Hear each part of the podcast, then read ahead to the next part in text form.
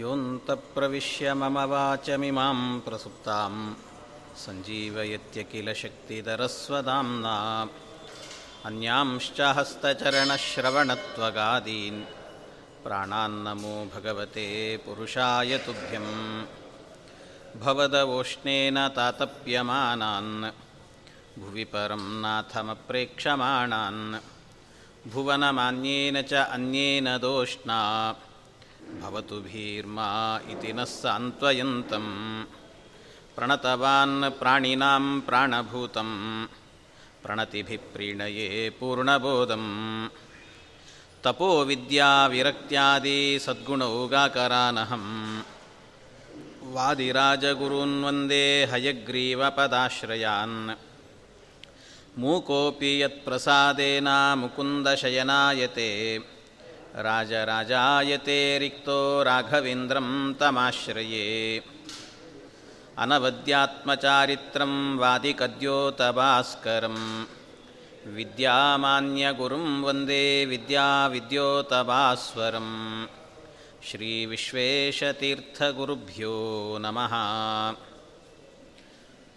नारायणं सुरगुरुं जगदेकनाथं भक्तप्रियं सकललोकनमस्कृतं च त्रैगुण्यवर्जितमजं विभुमाद्यमीशं वन्दे भवग्नममरासुरसिद्धवन्द्यं श्रीगुरुभ्यो नमः ಹರಿ ಓಂ ಹರಿ ಓಂ ಹರಿ ಓಂ ರಾಜಸೂಯ ಯಾಗದಲ್ಲಿ ಒಬ್ಬೊಬ್ಬರು ಕೂಡ ಬೇಕಾದಷ್ಟು ರತ್ನ, ವಜ್ರ, ವೈಢೂರ್ಯ ಎಲ್ಲವನ್ನ ರಾಶಿ ರಾಶಿಯಾಗಿ ತಂದು ಹಾಕಿದ್ದಾರೆ. ಎಲ್ಲ ತಂದು ಹಾಕಿದಾಗ ಇನ್ನೇನು ರಾಜಸೂಯ ಯಾಗ ಎನ್ನುವುದು ನಡೆಯಬೇಕು, ಅದರಲ್ಲಿ ದೀಕ್ಷಿತನಾಗಿ ಧರ್ಮರಾಜ ಕೂತಿದ್ದಾನೆ, ಯಜ್ಞಪತ್ನಿಯಾಗಿ ದ್ರೌಪದೀ ದೇವಿಯರು ಕೂತಿದ್ದಾರೆ.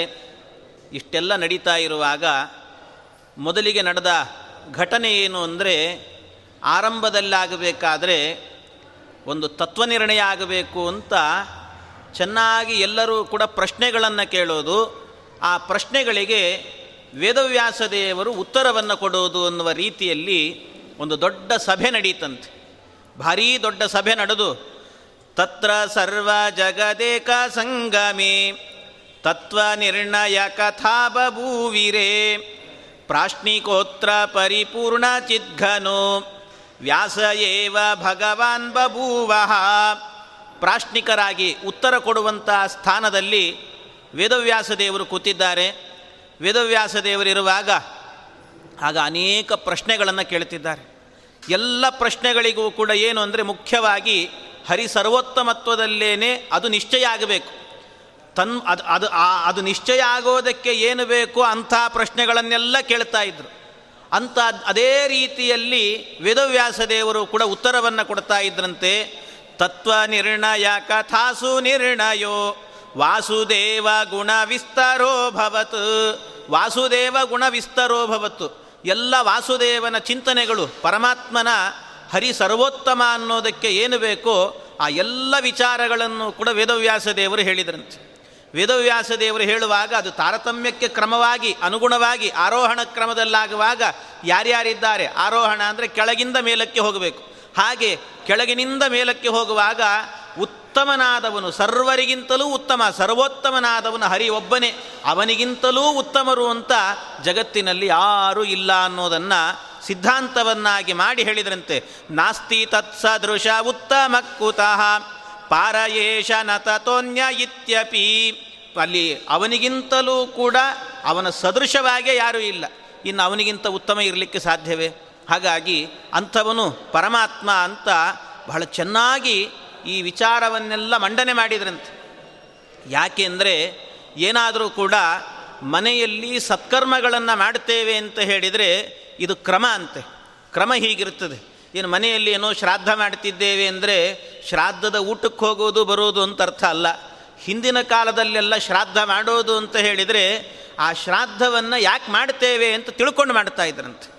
ಹಾಗೆ ತಿಳ್ಕೊಂಡು ಮಾಡೋದಂದ್ರೆ ಅದರ ಉದ್ದೇಶ ಏನು? ಶ್ರಾದ್ದಕ್ಕೆ ಯಾರನ್ನಾದರೂ ಬ್ರಾಹ್ಮಣರನ್ನು ಊಟಕ್ಕೆ ಕರೆದ್ರೆ ಸುಮ್ಮನೆ ಊಟಕ್ಕೆ ಹಾಕಿ ಕಳಿಸ್ತಾ ಇರಲಿಲ್ಲಂತೆ. ಏನಾದರೂ ಬಂದಿದ್ದೀರಿ ಬ್ರಾಹ್ಮಣರು, ಒಂದು ಅರ್ಧ ಗಂಟೆಗಳ ಕಾಲ ಒಂದು ಕಾಟಕೋಪನಿಷತ್ತೋ ಅಥವಾ ಭಗವದ್ಗೀತೆ ಏಳನೇ ಅಧ್ಯಾಯವೋ ಯಾವುದಾದ್ರೂ ಒಂದು ಉಪನ್ಯಾಸವನ್ನು ಮಾಡಿರಿ, ಒಂದು ಜ್ಞಾನ ಕಾರ್ಯ ನಡೀಲಿ. ಆ ಜ್ಞಾನ ಕಾರ್ಯ ಆದ ನಂತರ ಎಲ್ಲರೂ ಊಟಕ್ಕೆ ಕೂತ್ಕೊಳ್ಳೋಣ ಅಂತ ಹೇಳ್ತಿದ್ರಂತೆ. ಅಂದರೆ ಈ ಕ್ರಮ ಹಿಂದಿನವರೆಲ್ಲ ನಡೆಸ್ಕೊಂಡು ಬಂದಿದ್ದಾರೆ. ಯಾಕೆ ಅಂದರೆ ಆ ರೀತಿ ಮಾಡಬೇಕು ಅಂತ ಜ್ಞಾನ ಕಾರ್ಯ ಇಲ್ಲದೇನೆ ಏನು ಕರ್ಮಗಳನ್ನು ಮಾಡಿದರೂ ಕೂಡ ಅದು ಪರಿಪೂರ್ಣ ಆಗೋದಿಲ್ಲ ಅಂತ ಹೇಳ್ತಾರೆ ಹಾಗಾಗಿ ಇಂಥ ಜ್ಞಾನ ಕಾರ್ಯಗಳೆಲ್ಲವೂ ಕೂಡ ನಡೀಬೇಕು. ಆ ರೀತಿಯಲ್ಲಿ ಇದು ಏನು ಮಾಡ್ತೇವೋ ಮಾಡುವಂಥದ್ದನ್ನು ತಿಳಿದು ಮಾಡಬೇಕು ಅಂತ ಹೇಳೋದು.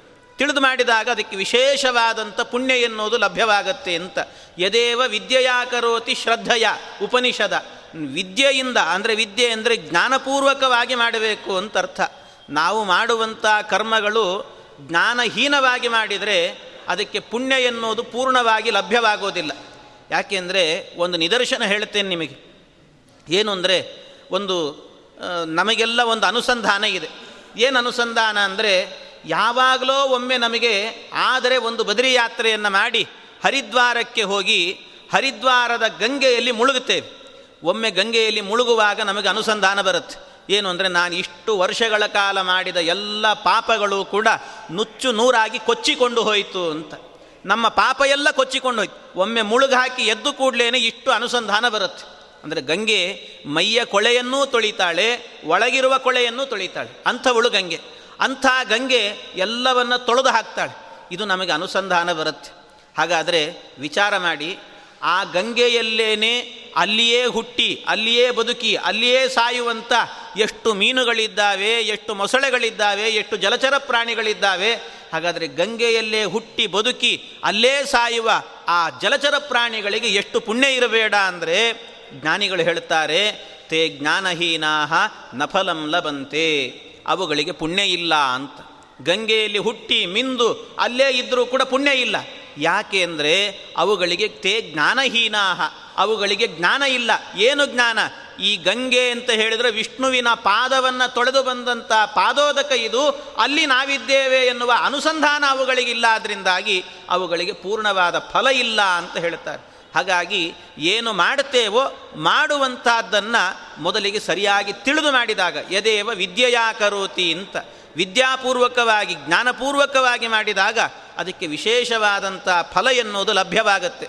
ಆ ದೃಷ್ಟಿಯಿಂದಾಗಿ ಏನು ಕರ್ಮವನ್ನು ಮಾಡುತ್ತಿದ್ದಾರೆ, ಒಂದು ದೊಡ್ಡ ಯಾಗವನ್ನು, ರಾಜಸೂಯ ಯಾಗ ಅಂದರೆ ದೊಡ್ಡ ವೈಷ್ಣವ ಯಾಗ ಅದು. ಆ ವೈಷ್ಣವ ಯಾಗವನ್ನು ಮಾಡುವಾಗ ವಿಷ್ಣು ಸರ್ವೋತ್ತಮ ಅನ್ನುವಂಥದ್ದು ಮೊದಲು ದೃಢ ಆಗಬೇಕು. ಅದಕ್ಕೋಸ್ಕರವಾಗಿ ತತ್ವ ನಿರ್ಣಯ ತಾಸು ನಿರ್ಣಯೋ, ಈ ತತ್ವ ನಿರ್ಣಯ ಆಗಬೇಕು ಅನ್ನೋದಕ್ಕೋಸ್ಕರ ಇಷ್ಟೆಲ್ಲ ಚರ್ಚೆಗಳನ್ನು ಮಾಡಿ ತತ್ವವನ್ನು ನಿರ್ಣಯ ಮಾಡಿದ್ರು ಇಷ್ಟು ತತ್ವ ನಿರ್ಣಯ ಮಾಡಿದ ನಂತರ ಆಮೇಲೆ ಬಂದಂಥ ಎಲ್ಲ ಅತಿಥಿಗಳಿಗೂ ಕೂಡ ಸತ್ಕಾರ ಮಾಡಬೇಕು ಅಂತ ಎಲ್ಲ ಅತಿಥಿಗಳು ಬಂದಿರ್ತಾರೆ. ಯಾರಾದರೂ ಯಜ್ಞ ಯಾಗಾದಿಗಳಿಗೆ ಹೋಮ ಹವನಗಳಿಗೆಲ್ಲ ಬಂದಿದ್ದರು ಮನೆಗೆ ಅಂದರೆ ಅವರು ಬಂದಿದ್ದಾರೆ, ಊಟ ಮಾಡ್ಕೊಂಡು ಹೋಗ್ತಾರೆ ಅಂತ ಸುಮ್ಮನೆ ಇರೋದಲ್ಲ ಯಜಮಾನ. ಯಜಮಾನ ಹೋಗಿ ಗಮನಿಸ್ಬೇಕಂತೆ. ಬಂದಿದ್ದೀರಾ? ಸಂತೋಷ ಆಯಿತು ಬಂದಿದ್ದು. ಒಂದು ರೀತಿ ಸತ್ಕಾರ. ಸಂತೋಷ ಆಯಿತು ಬಂದಿದ್ದು. ಬನ್ನಿ ಅಂತ. ಮೊದಲಿಗೆ ಅದರಲ್ಲೂ ಏನು ಮಾಡಬೇಕು? ಯಾರ್ಯಾರನ್ನೂ ಹೋಗಿ ಮಾತಾಡಿಸೋದಲ್ಲ. ಯಾರು ಜ್ಞಾನಿಗಳು ಬಂದಿರ್ತಾರೆ ಜ್ಞಾನಿಗಳಿಗಾಗಬೇಕಾದರೆ ವಿಶೇಷವಾದ ಆತಿಥ್ಯವನ್ನು ಮಾಡಬೇಕು ಅಂತಾರೆ. ಹಾಗೆ ಜ್ಞಾನಿಗಳಿಗೆ ವಿಶೇಷ ಆತಿಥ್ಯವನ್ನು ಮಾಡಿ ಆಮೇಲೆ ಉಳಿದವ್ರನ್ನ ಮಾತಾಡಿಸ್ಬೇಕು. ಅದಕ್ಕೂ ಕೂಡ ತಾರತಮ್ಯ ಎನ್ನುವಂಥದ್ದಿದೆ. ಹಾಗೆ ಜ್ಞಾನಿಗಳಿಗೆಲ್ಲ ಸತ್ಕಾರಗಳನ್ನು ಮಾಡಬೇಕು ಅಂತ. ಹಾಗೆ ಇಲ್ಲೂ ಕೂಡ ಸತ್ಕಾರಗಳನ್ನು ಮಾಡಬೇಕು ಅಂತ ಬಾದರಾಯಣ ಭೃಗುತ್ತರಾಮಯೋ ಶೃಣ್ವತೋಃ ಪರಮ ನಿರ್ಣಯೇ ಕೃತೆ. ಮೋದಮಾನ ಜನತಾ ಸಮಾಗಮೇ. ಅಪೃಚ್ಛದತ್ರ ನೃಪತಿರ್ಯತಿವ್ರತಂ ಇಷ್ಟೆಲ್ಲ ತತ್ವ ನಿರ್ಣಯಗಳಾದಾಗ ಆಗ ಈ ಸತ್ಕಾರಗಳನ್ನು ಮಾಡಬೇಕು ಅಂತ ಇದೆ. ಅದಕ್ಕೆ ಧರ್ಮರಾಜ ಪ್ರಶ್ನೆ ಮಾಡಿದ್ನಂತೆ. ಭೀಷ್ಮಾಚಾರ್ಯರ ಬಳಿಗೆ ಹೋಗಿ ಕೇಳ್ತಾ ಇದ್ದಾನಂತೆ. ಭೀಷ್ಮಾಚಾರ್ಯರಲ್ಲಿ ಹೋಗಿ ಕೇಳಿದ ಧರ್ಮರಾಜ, ನಮಗೆ ಗೊತ್ತಾಗ್ತಾ ಇಲ್ಲ, ಎಷ್ಟೊಂದು ಜನ ಜ್ಞಾನಿಗಳು ಬಂದಿದ್ದಾರೆ, ಬಹಳ ದೊಡ್ಡ ದೊಡ್ಡ ಜ್ಞಾನಿಗಳು ಬಂದಿದ್ದಾರೆ, ಎಲ್ಲರಿಗೂ ಸತ್ಕಾರವನ್ನು ಮಾಡಬೇಕು. ಆ ಸತ್ಕಾರವನ್ನು ಮಾಡುವಾಗ ಮೊಟ್ಟ ಮೊದಲಿಗೆ ಯಾರಿಗೆ ಸತ್ಕಾರ ಮಾಡಬೇಕು ಅಂತ ಕೇಳಿದೆ ಮೊಟ್ಟ ಮೊದಲು ಯಾರಿಗೆ ಸತ್ಕಾರ? ಅದನ್ನು ಪೂಜೆ ಅಂತ ಕರೀತದೆ ಸತ್ಕಾರ ಅಂದರೆ ಪೂಜೆ ಮಾಡೋದು ಅಂತ ಅರ್ಥ. ಹಾಗೆ ಮೊಟ್ಟ ಮೊದಲಿಗೆ ಮೊದಲಿಗೆ ಮಾಡೋದು ಅಂದರೆ ಅಗ್ರವಾಗಿ ಮಾಡುವಂಥ ಪೂಜೆ ಯಾರಿಗೆ? ಯಾರಿಗೆ ಮಾಡಬೇಕು ಅಂತ ಈ ರೀತಿ ಪ್ರಶ್ನೆಯನ್ನು ಮಾಡಿದ್ನಂತೆ ಇಷ್ಟು ಈ ರೀತಿ ಪ್ರಶ್ನೆ ಮಾಡ್ತಾ ಇದ್ದಾನಲ್ಲ, ಇದೇ ಅಸಂಗತ ಅಂತ ಹೇಳ್ತಾರೆ. ಯಾಕೆ ಅಂದರೆ, ಇಲ್ಲಿ ತನಕಲೂ ಕೂಡ ನಡೆದದ್ದು ಏನು ಅಂದರೆ, ವಿಷ್ಣು ಸರ್ವೋತ್ತಮತ್ವದ ಪ್ರತಿಪಾದನೆ ನಡೆದಿದೆ. ಅದೇ ತತ್ವ ನಿರ್ಣಯ ಆಗಿದೆ. ಹಾಗಾದ್ರೆ ಸರ್ವೋತ್ತಮ ಭಗವಂತ ಸಾಕ್ಷಾತ್ ಪರಮಾತ್ಮನೇ ಅಂತ ನಿಶ್ಚಯ ಆಗಿದೆ. ನಿಶ್ಚಯ ಆದ ಮೇಲೆ ಇವನು ಕೇಳೋದೇನು ಧರ್ಮರಾಜ? ಯಾರಿಗೆ ಮೊದಲು ಮಾಡಬೇಕು ಪೂಜೆ ಅಂತ? ಭಗವಂತನಿಗೆ ಮಾಡಬೇಕು ಅನ್ನೋದು ನಿಶ್ಚಯ. ಇಲ್ಲಿ ತನಕ ತತ್ವ ನಿರ್ಣಯ ಆದದ್ದೇ ಅದು. ಹಾಗಿದ್ದ ಮೇಲೆ ಮತ್ಯಾಕೆ ಪ್ರಶ್ನೆ ಮಾಡಿದ ಇವನು ಗೊತ್ತಿರಲಿಲ್ವ ಇವನಿಗೆ ಅಂದರೆ, ಆಚಾರ್ಯರು ನಿರ್ಣಯವನ್ನು ಕೊಡ್ತಾರೆ ಶ್ರೀಮದ್ ಆಚಾರ್ಯರು. ಜಾನಮಾನೋಪಿ ನೃಪತಿ ಕೃಷ್ಣಂ ಪೂಜ್ಯತಮಂ ಹರಿಂ ಸಂಶಯಂ ಭೂಭೃತಾಂ ಬೇತ್ತುಂ ಭೀಷ್ಮಂ ಪಪ್ರಚ್ಚ ಧರ್ಮವಿತು ಅಂತ. ಅವನಿಗೆ ಗೊತ್ತಿರಲಿಲ್ಲ ಅಂತ ಅರ್ಥ ಅಲ್ಲ. ಧರ್ಮರಾಜನಿಗೆ ಗೊತ್ತಿತ್ತು. ಅವನಿಗೆ ಗೊತ್ತಿದ್ದರೂ ಕೂಡ ಬೇಕು ಅಂತಲೇ ಕೇಳಿದ್ನಂತೆ. ಬೇಕು ಅಂತ ಕೇಳಿದ. ಯಾಕೆ ಅಂದರೆ, ಇದರಲ್ಲಿ ಕೃಷ್ಣನಿಗೇನೇ ಅಗ್ರಪೂಜೆ ಮಾಡಬೇಕು. ಇದು ಕೃಷ್ಣನಿಗೆ ಅಗ್ರಪೂಜೆ ಮಾಡಬೇಕು ಅಂತ ಹೇಳಿದರೆ ಆಗ ಕೆಲವರಿಗೆಲ್ಲ ಗೊತ್ತಿಲ್ಲ. ಭಗವಂತ ಕೃಷ್ಣ ಪರಮಾತ್ಮ ಅನ್ನುವಂಥದ್ದು ಕೆಲವರಿಗೆ ಗೊತ್ತಿಲ್ಲ. ಅವರೆಲ್ಲರಿಗೂ ಗೊತ್ತಾಗಬೇಕು. ಅದಕ್ಕೋಸ್ಕರ ನಾನು ಹೇಳಬಾರದು, ಅದು ಹಿರಿಯರಾರಿರ್ತಾರೆ ಅವರ ಬಾಯಿಂದಲೇ ಬರಬೇಕು ಅನ್ನೋದಕ್ಕೋಸ್ಕರ ಧರ್ಮರಾಜ ಹೋಗಿ ಭೀಷ್ಮಾಚಾರ್ಯರನ್ನು ಕೇಳಿದಂತೆ ಭೀಷ್ಮಾಚಾರ್ಯರನ್ನು ಕೇಳಿದಾಗ ಭೀಷ್ಮಾಚಾರ್ಯ ಹೇಳಿದರು, ನಾಸ್ತಿ ನಾರಾಯಣ ಸಮಂ ಇತಿವಾದೇನ ನಿರ್ಣಯೇ, ಕೃತೆ ಬ್ರಹ್ಮಾದಿಬಿರಪಿ ಕೃಷ್ಣಂ ಮರ್ತ್ಯಂ ಹಿ ಮೇನಿರೆ. ಅವರು ಇಷ್ಟೆಲ್ಲ ಭಗವಂತ ಅಂತ ತೀರ್ಮಾನ ಆಗಿದ್ದರೂ ಕೂಡ ಕೃಷ್ಣ ಮನುಷ್ಯ ಅಂತ ಕೆಲವರು ತಿಳ್ಕೊಂಡಿದ್ರು. ಅದಕ್ಕೇನು ಮಾಡಿದರು ಭೀಷ್ಮಾಚಾರ್ಯರು ಅಂದರೆ, ಯಾರಿಗೆ ಮಾಡೋದಂತೆ ಕೇಳೋದೇನಿದೆ, ಆ ಗೋಪಾಲಕನಾದಂಥ ಪರಮಾತ್ಮ ಶ್ರೀಕೃಷ್ಣ ಇದ್ದಾನಲ್ಲ, ಆ ಕೃಷ್ಣನಿಗೇನೆ ಈ ಪೂಜೆಯನ್ನು ಮಾಡಬೇಕು ಅಂತ ಪಿತಾಮಹಾಗ್ರೆ ಪೂಜಾರ್ಹ ಕೋತ್ರಲೋಕ ಸಮಾಗಮೆ ಬ್ರಹ್ಮರು ಬ್ರಹ್ಮ ಬ್ರಹ್ಮಶರ್ವಾದ ಯಶ್ಚಾತ್ರ ಸಂತಿರಾಜಾನ ಏವಚ ಇತಿ ಪೃಷ್ಟೋ ಬ್ರವೀದ್ ಭೀಷ್ಮ ಕೃಷ್ಣಂ ಪೂಜ್ಯತಮಂ ಪ್ರಭುಂ ಕೃಷ್ಣಂ ಪೂಜ್ಯತಮಂ ಪ್ರಭುಂ ಕೃಷ್ಣನಿಗೆ ಅಗ್ರಪೂಜೆಯನ್ನು ಮಾಡಬೇಕು ಅಂತ ಇಷ್ಟು ನಿರ್ಣಯವನ್ನು ಮಾಡಿ ಹೇಳಿದಾಗ ಭೀಷ್ಮಾಚಾರ್ಯರು, ಆಗ ಅಲ್ಲಿ ಆ ಪ್ರಸಂಗದಲ್ಲಾಗುವಾಗ ಅನೇಕರು, ಅಂದರೆ ಯದ್ಯಪ್ಯೇಕಸ್ತ್ರಿದಾ ವಿಷ್ಣು ಭೃಗುರ್ವಸಿಷ್ಠ ವೃಷ್ಣಿಸು ಪ್ರಾದುರ್ಭೂತ ತಥಾಪ್ಯೇತೆ ನೃಪಾಹಿ ವ್ಯಾಸರಾಮಯೋ ಅಂತ. ಅಲ್ಲ, ನಿಜವಾಗಲೂ ಹೇಳಬೇಕು ಅಂದರೆ ಅಲ್ಲಿ ಇದ್ದದ್ದು ಯಾರು ಅಂದರೆ ಭಗವಂತ ಅಂದರೆ ಬರೀ ಕೃಷ್ಣ ಮಾತ್ರ ಇರಲಿಲ್ಲ. ಕೃಷ್ಣನ ಜೊತೆಗೆ ಕೃಷ್ಣನಿಗಿಂತಲೂ ಮೊದಲು ಅವತಾರ ಆದದ್ದು ವೇದವ್ಯಾಸ ದೇವರದ್ದು ವೇದವ್ಯಾಸ ದೇವರಿದ್ದರು ವೇದವ್ಯಾಸ ದೇವರು ಬಿಡಿ, ಅದಕ್ಕಿಂತಲೂ ಕೂಡ ಮೊದಲು ಅವತಾರ ಆಗಿರುವಂತಹದ್ದು ಪರಶುರಾಮ ದೇವರು ಪರಶುರಾಮ ದೇವರು ಕೂಡ ಇದ್ದರು ಯಾಕೆಂದರೆ ಹತ್ತೊಂಬತ್ತನೇ ತ್ರೇತಾಯುಗದಲ್ಲಿ ಅವತಾರ ಮಾಡಿದಂಥ ಪರಶುರಾಮ ದೇವರು ಇಪ್ಪತ್ತೆಂಟನೇ ದ್ವಾಪರ ಯುಗದ ತನಕಲೂ ಕೂಡ ಇದ್ರಂತೆ ಪರಶುರಾಮ ದೇವರು. ಹಾಗಾಗಿ ತುಂಬ ಹಿರಿಯರವರು, ತುಂಬ ಸೀನ್, ಮೋಸ್ಟ್ ಸೀನಿಯರ್ ಅಂತ ಹೇಳ್ತಾರಲ್ಲ, ಹಾಗೆ ಅಷ್ಟು ದೊಡ್ಡವರು, ಅಂಥವರಿದ್ದಾರೆ. ವೇದವ್ಯಾಸ ದೇವರಿದ್ದಾರೆ, ಕೃಷ್ಣನಿಗಿಂತಲೂ ಮೊದಲು ಅವತಾರ ಮಾಡಿದವರು. ಇವರೆಲ್ಲ ಇರುವಾಗ ಯಾಕೆ ಕೃಷ್ಣನಿಗೇ ಮಾಡು ಅಂತ ಹೇಳಿದರು. ಕೃಷ್ಣನಿಗೆ ಯಾಕೆ ಮಾಡಬೇಕು ಅಂತ ಹೇಳಿದ್ದು? ಅಷ್ಟೇ ಅಲ್ಲ, ವಿಪ್ರತ್ವಾ, ವಿಪ್ರತ್ವಾನ್ನ ವಿರು ವಿರುದ್ಧಂತೆ ಚ ಯುಕ್ತತ ಮನ್ಯಂತೇನ ವಿರೋಧಶ್ಚ ತೇಷಾಂ ತತ್ರ ಹಿ ತಾದೃಶಃ ಅಂತ. ಅದಕ್ಕೆ ಯಾಕೆ ಅಂದರೆ ಇದೆಲ್ಲವೂ ಕೂಡ ಮಹಾಭಾರತದ ಒಂದೊಂದು ಪ್ರಸಂಗಗಳಿದೆಯಲ್ಲ ಯಾವ ರೀತಿ ಜೀವನದಲ್ಲಿ ಕೆಲವು ಪ್ರಸಂಗಗಳನ್ನು ಹೇಗೆ ಎದುರಿಸಬೇಕು ಅನ್ನೋದನ್ನು ತೋರಿಸಿಕೊಡುತ್ತೆ ನಮಗೆ. ಯಾವ ರೀತಿ ಇರಬೇಕು? ಏನೋ ಒಂದು ಕೆಲಸ ಮಾಡಲಿಕ್ಕೆ ಹೊರಟಿದ್ದೇವೆ ಅಂದರೆ ತುಂಬ ಬುದ್ಧಿಪೂರ್ವಕವಾಗಿ ಮಾಡಿದರೆ ಅದು ಸರಿಯಾದ ಕ್ರಮವಾಗಿರ್ತಂತೆ, ಸರಿಯಾದ ಕ್ರಮ ಆಗ್ತದೆ. ಹಾಗೆ ಆ ರೀತಿಯಲ್ಲಿ ಇಲ್ಲಿ ಆಗಬೇಕಾದ್ರೆ ಕೃಷ್ಣನಿಗೆ ಮಾಡುವಂತ ಯಾಕೆ ಹೇಳಿದರು ಅಂದರೆ, ಆಗ ನಿಜವಾಗಲೂ ಕೂಡ ವೇದವ್ಯಾಸ ದೇವರಿದ್ದರು ಪರಶುರಾಮ ದೇವರಿದ್ದರು ಹೌದು. ಆದರೆ ಪರಶುರಾಮ ದೇವರು ಮತ್ತು ವೇದವ್ಯಾಸ ದೇವರು ಅವರು ದೇವರು ಅನ್ನುವಂಥದ್ದು ನಿಶ್ಚಯ ಆಗಿತ್ತು ಎಲ್ರಿಗೂ ಕೂಡ. ಎಲ್ರಿಗೂ ಕೂಡ ಸಾಮಾನ್ಯವಾಗಿ ಪರಶುರಾಮ ದೇವರು ಅಂದರೆ ಅವರು ನೈಂಟಿ ನೈನ್ ಪರ್ಸೆಂಟ್ ದೇವರು. ವೇದವ್ಯಾಸ ದೇವರು ಅವರೂ ಕೂಡ ಅಷ್ಟೇ ನೈಂಟಿ ಫೈವ್ ಪರ್ಸೆಂಟ್ ಅಂತ ಕೆಲವರಿಗೆಲ್ಲ ನಿಶ್ಚಯ ಆಗಿತ್ತು. ಆದರೆ ಕೃಷ್ಣನ ಬಗ್ಗೆ ಮಾತ್ರ ಟ್ವೆಂಟಿ ಪರ್ಸೆಂಟ್ ಮಂದಿಗೆ ಮಾತ್ರ ಗೊತ್ತಿತ್ತು ಕೃಷ್ಣ ದೇವರು ಅಂತ. ಇನ್ನು ಏಯ್ಟಿ ಪರ್ಸೆಂಟ್ ಗೊತ್ತಿರಲಿಲ್ಲ. ಅದಕ್ಕೋಸ್ಕರ ಆ ಉಳಿದವರಿಗೂ ಕೂಡ ಕೃಷ್ಣ ಸಾಕ್ಷಾತ್ ಜಗದೊಡೆಯ ಅನ್ನುವಂಥ ವಿಚಾರ ಗೊತ್ತಾಗಬೇಕು, ಜಗತ್ತಿಗೆ ಈ ನಿರ್ಣಯ ಗೊತ್ತಾಗಬೇಕು ಅನ್ನೋದಕ್ಕೋಸ್ಕರ ಈ ಪ್ರಶ್ನೆಯನ್ನು ಮಾಡಿ ಕೃಷ್ಣನಿಗೆ ಅಗ್ರಪೂಜೆ ಸಿಗುವಂತೆ ಮಾಡಿದ್ರಂತೆ. ಹೀಗೆ ಕೃಷ್ಣನಿಗೆ ಅಗ್ರಪೂಜೆಯನ್ನು ಕೊಡಿಸಬೇಕು ಅನ್ನೋ ದೃಷ್ಟಿ, ಇದು ಅಷ್ಟೇ ಅಲ್ಲ ಇನ್ನೂ ಒಂದೇನು ಅಂದರೆ ಈ ಪ್ರಶ್ನೆ ಮಾಡಲಿಕ್ಕೆ ಇನ್ನೊಂದು ಹಿನ್ನೆಲೆ ಇದೆ ಅಂತ ಹೇಳ್ತಾರೆ. ಕೃಷ್ಣ ಅಲ್ಲಿ ತನಕಲ್ಲೂ ಕೂಡ ಸಾಮಾನ್ಯ ಗೋಪಾಲಕ ದನಕಾಯ ಹುಡುಗ ಅಂತ ಅಂದ್ಕೊಂಡಿದ್ರು ದನಕಾಯ ಹುಡುಗ ಇವನು ಅಂತ ಹೇಳಿಬಿಟ್ಟು ಅನ್ ಆದರೆ ಈ ಪ್ರಸಂಗದಲ್ಲಿ ಈ ಪ್ರಶ್ನೆ ಕೇಳಿದಾಗ ಭೀಷ್ಮಾಚಾರ್ಯರು ಇದೇ ಉತ್ತರ ಕೊಡ್ತಾರೆ. ಈ ಉತ್ತರವನ್ನು ಕೊಟ್ಟರು ಅಂತ ಆದರೆ ಆಗೇನಾಗತ್ತೆ ಅಂದರೆ ಒಂದು ದೊಡ್ಡ ವಿವಾದ ನಡೆಯುತ್ತೆ. ಯಾವಾಗಲೂ ಯಾರಾದರೂ ಒಬ್ಬ ವ್ಯಕ್ತಿಗಳು ಪ್ರಸಿದ್ಧಿಗೆ ಬರಬೇಕು ಅಂತಾದರೆ ಸುಮ್ಮನೆ ಎಲ್ಲೋ ಮನೆಯಲ್ಲಿ ಕೂತ್ಕೊಳ್ತೇನೆ ಅಂದರೆ ಪ್ರಸಿದ್ಧಿಗೆ ಬರೋದಿಲ್ಲ. ಎಲ್ಲೋ ಹೊರಗೆ ಬರಬೇಕು, ಏನೋ ವಿವಾದ ಮಾಡಬೇಕಂತ. ಏನಾದರೂ ವಿವಾದ ಮಾಡಿದಾಗ ಆ ವಿವಾದದಿಂದ ಪ್ರಸಿದ್ಧಿಗೆ ಬರ್ತಾರೆ ಹಾಗೆ ಕೃಷ್ಣನ ವಿಷಯದಲ್ಲೂ ಕೂಡ ಒಂದು ವಿವಾದವನ್ನು ಮಾಡಬೇಕು ಅಂತ. ಅವಿವಾದೇ ಪ್ರಸಿದ್ಧಿಶ್ಚ ನೈವಾಸ್ಯ ಭವಿತಾ ಕ್ವಚಿತ್. ಅದರಿಂದ ವಿವಾದ ಇಲ್ಲದೇ ಇದ್ದರೆ ಆಗ ಪ್ರಸಿದ್ಧಿಗೆ ಬರಲಿಕ್ಕೆ ಸಾಧ್ಯ ಇಲ್ಲ. ಅದಕ್ಕೋಸ್ಕರ ಕೃಷ್ಣ ಪ್ರಸಿದ್ಧಿಗೆ ಬರಬೇಕು. ಕೃಷ್ಣ ದೇವರು ಅನ್ನುವಂಥದ್ದು ಗೊತ್ತಾಗಬೇಕು. ಅದಕ್ಕೋಸ್ಕರವಾಗಿ ಈ ವಿವಾದವನ್ನು ಹುಟ್ಟುಹಾಕಿದರು ಇನ್ನೊಂದು ವಿಚಾರ ಏನು ಗೊತ್ತಾ? ಕೃಷ್ಣ ಅಂತ ಭೀಷ್ಮಾಚಾರ್ಯ ಯಾಕೆ ಹೇಳಿದರು? ಈ ಈ ವಿವಾದ ಆಗಲಿ ಅನ್ನೋದಕ್ಕೋಸ್ಕರವೇ ಹೇಳಿದ್ದು, ಕೃಷ್ಣ ಅಂತ ಹೇಳಿಬಿಟ್ಟು. ಅಲ್ಲ, ವೇದವ್ಯಾಸ ದೇವರು ಅಂತಲೇ ಹೇಳ್ಬೋದಿತ್ತಲ್ವಾ? ಅಥವಾ ಪರಶುರಾಮ ದೇವರು ಅಂತಲೇ ಹೇಳ್ಬೋದಿತ್ತಲ್ವಾ ಅಂದರೆ, ವೇದವ್ಯಾಸ ದೇವರು ಮತ್ತು ಪರಶುರಾಮ ದೇವರು ಅಂತ ಹೇಳಿದರೆ ವಿವಾದವೇ ಆಗ್ತಾ ಇರಲಿಲ್ಲಂತೆ. ವಿವಾದ ನಡೀತಾನೇ ಇರಲಿಲ್ಲ. ಯಾಕೆ ಅಂದರೆ, ವೇದವ್ಯಾಸ ದೇವರು ಬ್ರಾಹ್ಮಣರು, ಪರಶುರಾಮ ದೇವರು ಬ್ರಾಹ್ಮಣರು. ಆ ಕಾಲದಲ್ಲಿ ಎಲ್ರಿಗೂ ನಿಶ್ಚಯ ಆಗಿ ಬ್ರಾಹ್ಮಣರು ಅನ್ನುವಂಥ ನಿಶ್ಚಯ ಇತ್ತು. ಆ ಕಾಲದಲ್ಲಿ ಹೇಗಿತ್ತು ಅಂದರೆ ಯಾರಾದರೂ ಕರೆದು ಬ್ರಾಹ್ಮಣರಿಗೆ ಸತ್ಕಾರವನ್ನು ಮಾಡಿದರೆ, ಅಯ್ಯೋ, ಯಾಕೋ ಮಾಡ್ತಾ ಇದ್ದಿ ಅಂತ ಕೇಳ್ತಿರ್ಲಿಲ್ಲ. ಯಾರಾದರೂ ಬ್ರಾಹ್ಮಣರಿಗೆ ಸತ್ಕಾರವನ್ನು ಮಾಡಲಿಲ್ಲ ಅಂತ ಆದರೆ ಆಗ ಯಾಕೆ ಮಾಡಲಿಲ್ಲ? ಅಂತ ಕೇಳ್ತಿದ್ರಂತೆ. ಬ್ರಾಹ್ಮಣರಿಗೆ ಸತ್ಕಾರ ಮಾಡಬೇಕು, ಯಾಕೆ ಮಾಡಲಿಲ್ಲ ಅಂತ ಕೇಳ್ತಿದ್ರು ಅಂಥವರಿದ್ದರು ಹಾಗಾಗಿ ಆ ಕಾಲದಲ್ಲಾಗುವಾಗ ಬ್ರಾಹ್ಮಣರಿಗೆ ಯಾರಾದರೂ ಮಾಡ್ತಾರೆ ಸತ್ಕಾರಗಳನ್ನು, ಪೂಜೆಗಳನ್ನು ಅಂದರೆ ವಿರೋಧಿಸ್ತಾ ಇರಲಿಲ್ಲ ಯಾರೂ ಕೂಡ. ಬ್ರಾಹ್ಮಣರಿಗೆ ಕೊಡಬೇಡಿ ಮೀಸಲಾತಿಗಳು ಅದು ಇದು ಅಂತ ಯಾರೂ ಹೇಳ್ತಾ ಇರಲಿಲ್ಲ. ಎಲ್ಲರನ್ನು ಸಮಾನ, ಇಲ್ಲವೇ ಇಲ್ಲ ಅಂತ. ಈ ಕಾಲದಲ್ಲಿ ಅದೆಲ್ಲ ಹುಟ್ಟುಕೊಂಡಿದೆ ಅಷ್ಟೇ. ಹಾಗಾಗಿ ಅಂಥ ಕಾಲ ಅದು. ಅದರಿಂದ ವೇದವ್ಯಾಸ ದೇವರಿಗೆ ಅಥವಾ ಪರಶುರಾಮ ದೇವರಿಗೇನಾದರೂ ಕೂಡ ಅಗ್ರಪೂಜೆಯನ್ನು ಮಾಡಬೇಕು ಅಂತ ಹೇಳಿದಾಗ ಯಾರ ವಿರೋಧವೂ ಇರ್ತಾ ಇರಲಿಲ್ಲ. ಆದರೆ ಕೃಷ್ಣ ಪರಮಾತ್ಮ ಮಾತ್ರ ಅವನು ದನ ಕಾಯುವ ಹುಡುಗ.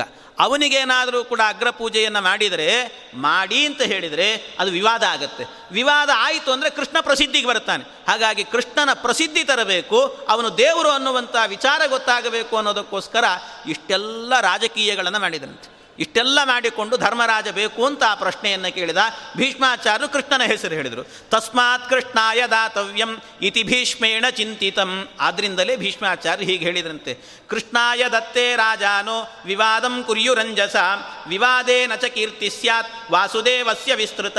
ಈ ವಿವಾದ ಆದದ್ರಿಂದಾಗಿ ಕೃಷ್ಣನ ಕೀರ್ತಿ ಎಲ್ಲ ಕಡೆ ಹಬ್ಬುತ್ತೆ. ಯಾಕೆಂದರೆ ಈ ವಿವಾದ ನಡೆದಾಗ ಎಷ್ಟೋ ಜನ ಕೃಷ್ಣನಿಗೆ ಅಗ್ರಪೂಜೆ ಮಾಡಬಾರದು ಅಂತ ವಿರೋಧ ಮಾಡ್ತಾರೆ. ಆ ವಿರೋಧ ಮಾಡಿದವರನ್ನೆಲ್ಲರನ್ನೂ ಕೂಡ ಕೃಷ್ಣ ಪರಮಾತ್ಮ ಸಂಹಾರ ಮಾಡುತ್ತಾನೆ ಅವರ ಸಂಹಾರ ಮಾಡಿದ ಅಂದರೆ ವಿರೋಧ ಮಾಡಿದವರ ಸಂಹಾರ ಮಾಡಿದ್ದಾನೆ ಅಂದರೆ ಇವನ ಶಕ್ತಿ ಏನು, ಇವನು ಯಾರು ಅನ್ನುವಂಥದ್ದು ಜಗತ್ತಿಗೆ ಗೊತ್ತಾಗತ್ತೆ. ಅದಕ್ಕೋಸ್ಕರವಾಗಿ ಇವನ ಹೆಸರನ್ನು ಹೇಳಿದರು ಅಂತ. ತತಕೃಷ್ಣಾಯಾಗ್ರ ಪೂಜಾಂ ದತ್ತಾ ಪಾರ್ಥೈರ್ ಜಗತ್ ಪ್ರ ಜಗತ್ಪುರಃ ಈ ರೀತಿಯಲ್ಲಿ ಅವನಿಗೆ ಅಗ್ರಪೂಜೆ ಮಾಡಬೇಕು ಅಂತ ನಿಶ್ಚಯ ಮಾಡಿದ ನಂತರ ಮೊಟ್ಟ ಮೊದಲಿಗೇನೆ ಕೃಷ್ಣನಿಗೆ ಅಗ್ರಪೂಜೆ ಅಂದಾಗ ಎದ್ದು ನಿಂತು ಪ್ರತಿಭಟನೆ ಮಾಡಿದವನು ಯಾರು ಅಂದರೆ ಶಿಶುಪಾಲ ಮಾಡಿದ ಶಿಶುಪಾಲ ಎದ್ದು ನಿಂತು ಎಷ್ಟು ಗಲಾಟೆ ಮಾಡಿದ? ಅಗ್ರ್ಯೋಪಹಾರ ಉಪಯಾಪಿತ ಏವ ಕೃಷ್ಣೇ. ಕೋಪಾದ ನಿಂದದ ಅಮಾಶು ಚ ಛೇದಿರಾಜ ಶ್ರುತ್ವೈವ ತತ್ಪವನಜೋ ಅಭಿಯಯೌ ನೃಪಂ ತಂ ಹಂತುಂ ಜಗದ್ಗುರುವಿನಿಂದ ಕಮೃದ್ಧಮನ್ಯು.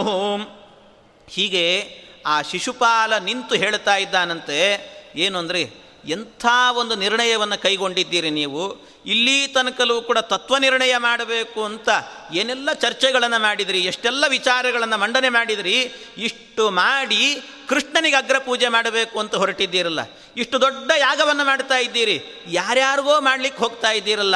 ಎಷ್ಟು ಜನ ಇದ್ದಾರೆ? ವೇದವ್ಯಾಸ ದೇವರಿದ್ದರು, ಪರಶುರಾಮ ದೇವರಿದ್ದರು, ಅವ್ರು ಯಾರಿಗಾದರೂ ಕೂಡ ಮಾಡಬಹುದಿತ್ತು. ಅದನ್ನು ಬಿಡಿ, ಬೇಡ, ಅವರಿಗೆಲ್ಲ ಬೇಕಾದಷ್ಟು ಸನ್ಮಾನಗಳಾಗಿದ್ದಾವೆ, ಅವ್ರಿಗೆ ಬೇಡ ಅಂತ ಅಂದ್ಕೊಂಡ್ರೆ ಅದಕ್ಕಿಂತಲೂ ಕೂಡ ವಿಶೇಷವಾಗಿ ಕರ್ಣ ಇದ್ದ ಎಲ್ಲರನ್ನ ಗೆಲ್ಲುವ ತಾಕತ್ತವನಿಗೆ. ಕರ್ಣನಿಗೆ ಮಾಡ್ಬೋದಿತ್ತು. ಇನ್ನೂ ಎಲ್ಲ ಕೆಲವು ಭಾಳ ಜನರ ಲಿಸ್ಟನ್ನೇ ಹೇಳಿದ್ದಾನಂತೆ. ಇವರೆಲ್ಲರಿಗೂ ಕೂಡ ಮಾಡಬಹುದಿತ್ತು. ಅದನ್ನು ಬಿಟ್ಟು ಯಾರೋ ಒಬ್ಬ ದನ ಕಾಯುವ ಹುಡುಗನಿಗೆ ಹೋಗ್ಬಿಟ್ಟು ಅಗ್ರಪೂಜೆಯನ್ನು ಮಾಡ್ತೇನೆ ಅಂತ ಹೇಳ್ತಿದ್ದೀರಲ್ಲ, ನಿಮಗೆಲ್ಲ ತಲೆ ಸರಿ ಅಂತ ಕೇಳಿದಂತೆ ಶಿಶುಪಾಲ, ತಲೆ ಸರಿ ಇಲ್ವಾ ನಿಮಗೆಲ್ಲ? ಏನು ಮಾಡ್ಲಿಕ್ಕೆ ಹೊರಟಿದ್ದೀರಿ ನೀವು? ಅದರಿಂದ ನೀವೇನು ಮಾಡ್ತಾ ಇದ್ದೀರಿ? ಇದು ತಪ್ಪು ಮಾಡ್ತಾ ಇದ್ದೀರಿ. ಅದರಿಂದ ಬೇಡ, ಇದನ್ನು ನಿಲ್ಲಿಸಿ ಅಂತ ಜೋರಾಗಿ ಗಲಾಟೆ ಮಾಡಿದಂತೆ ಭಾರೀ ಜೋರಾಗಿ ಗಲಾಟೆ ಮಾಡಿದಾಗ ಆ ಪ್ರಸಂಗದಲ್ಲಾಗಬೇಕಾದ್ರೆ ಕೃಷ್ಣ ಪರಮಾತ್ಮ ಅವನು ಕೃಷ್ಣನ ಬಗ್ಗೆ ದೋಷಾರೋಪಣೆಯನ್ನು ಮಾಡಲಿಕ್ಕೆ ಶುರು ಮಾಡಿದ್ನಂತೆ.